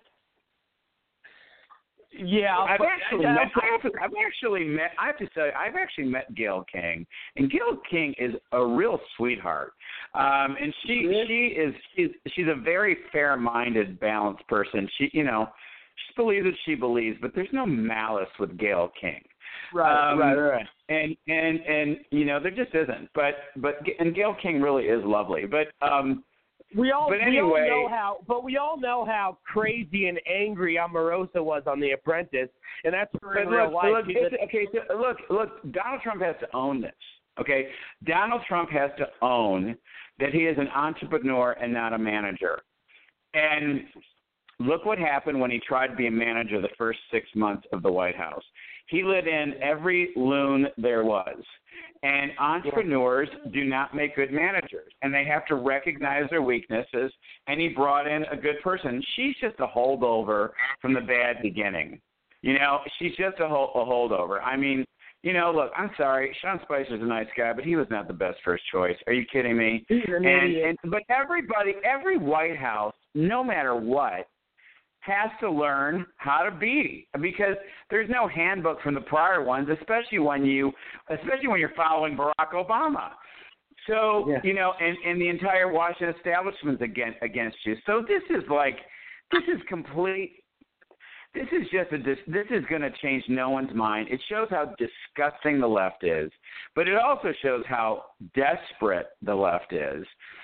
And again, the point is is not you know Omarosa. She, I mean, I don't know. I mean, I even hate t- discussing her because she said so many great things about him the whole time. She, he has given her a ton of opportunity, and she is just milking it all for she can right now because she knows she is done.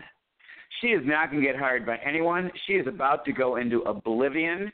She is going down a blaze of glory, and I hope she saves her money because she's pretty darn disgusting. Now, the terrible thing about people like her that are soulless and are sociopathic and narcissistic is they'll get in bed with bad actors. And, you know, she is a security risk. I hope they go after her big time for what she did.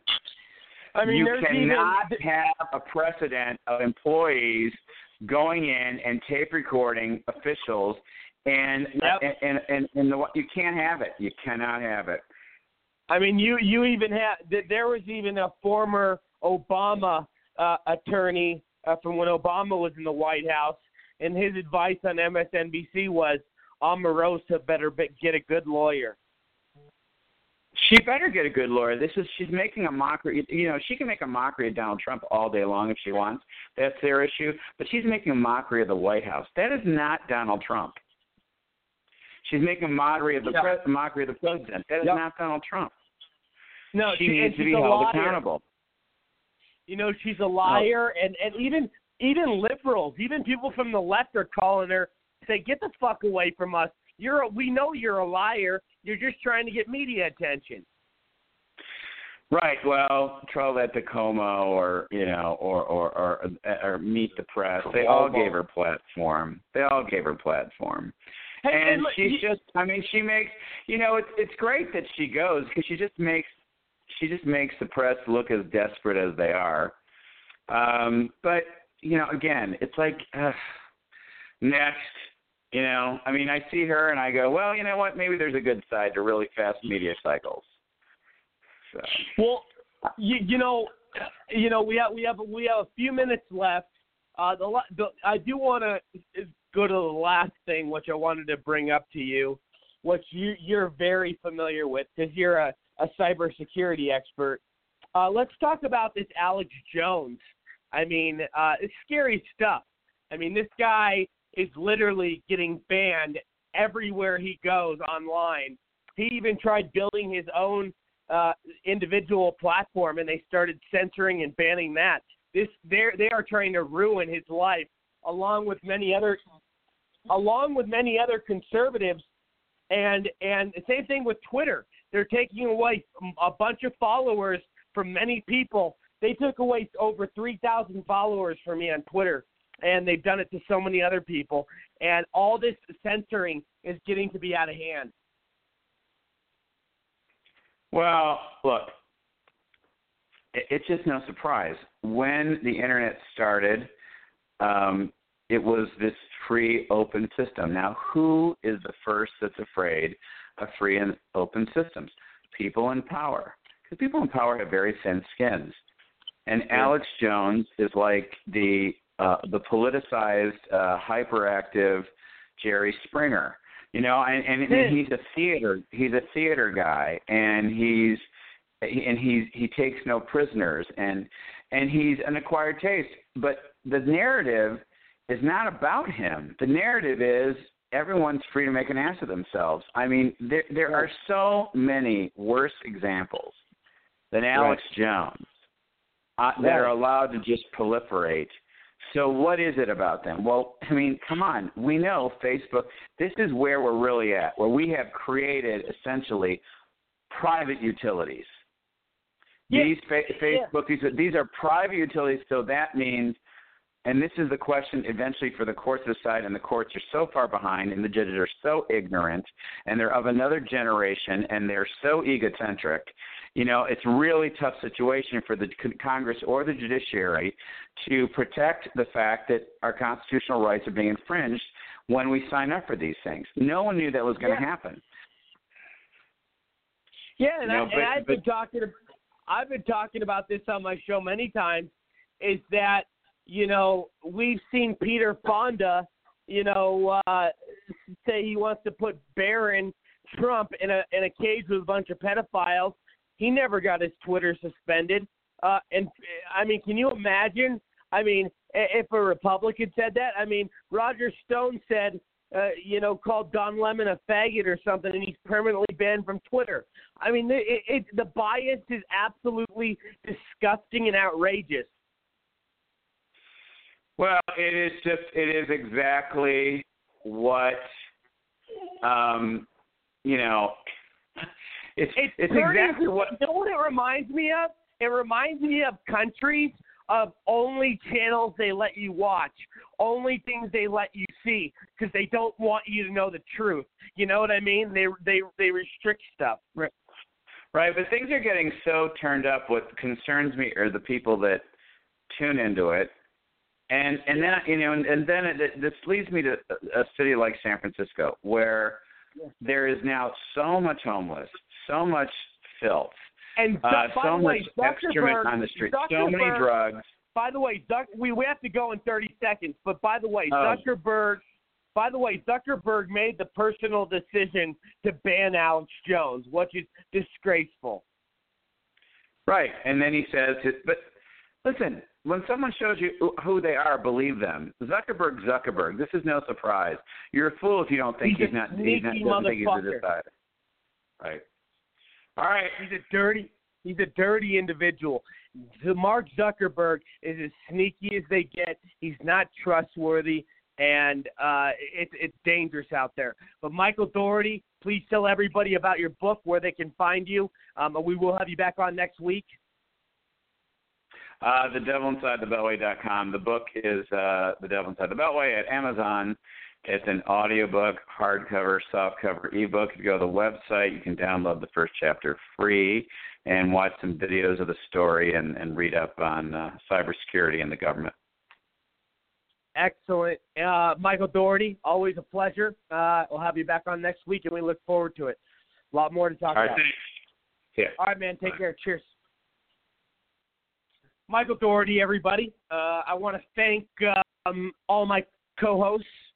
Um, we had some co-hosts out today, uh, sick, and we had another co-host out filming a movie. So uh, they will be back with us tomorrow. Um, I want to thank all my advertisers. I want to thank my amazing audience, uh, all of you uh, around the world. Um, God bless you all. Please visit thedonaldjtrumpstore.com.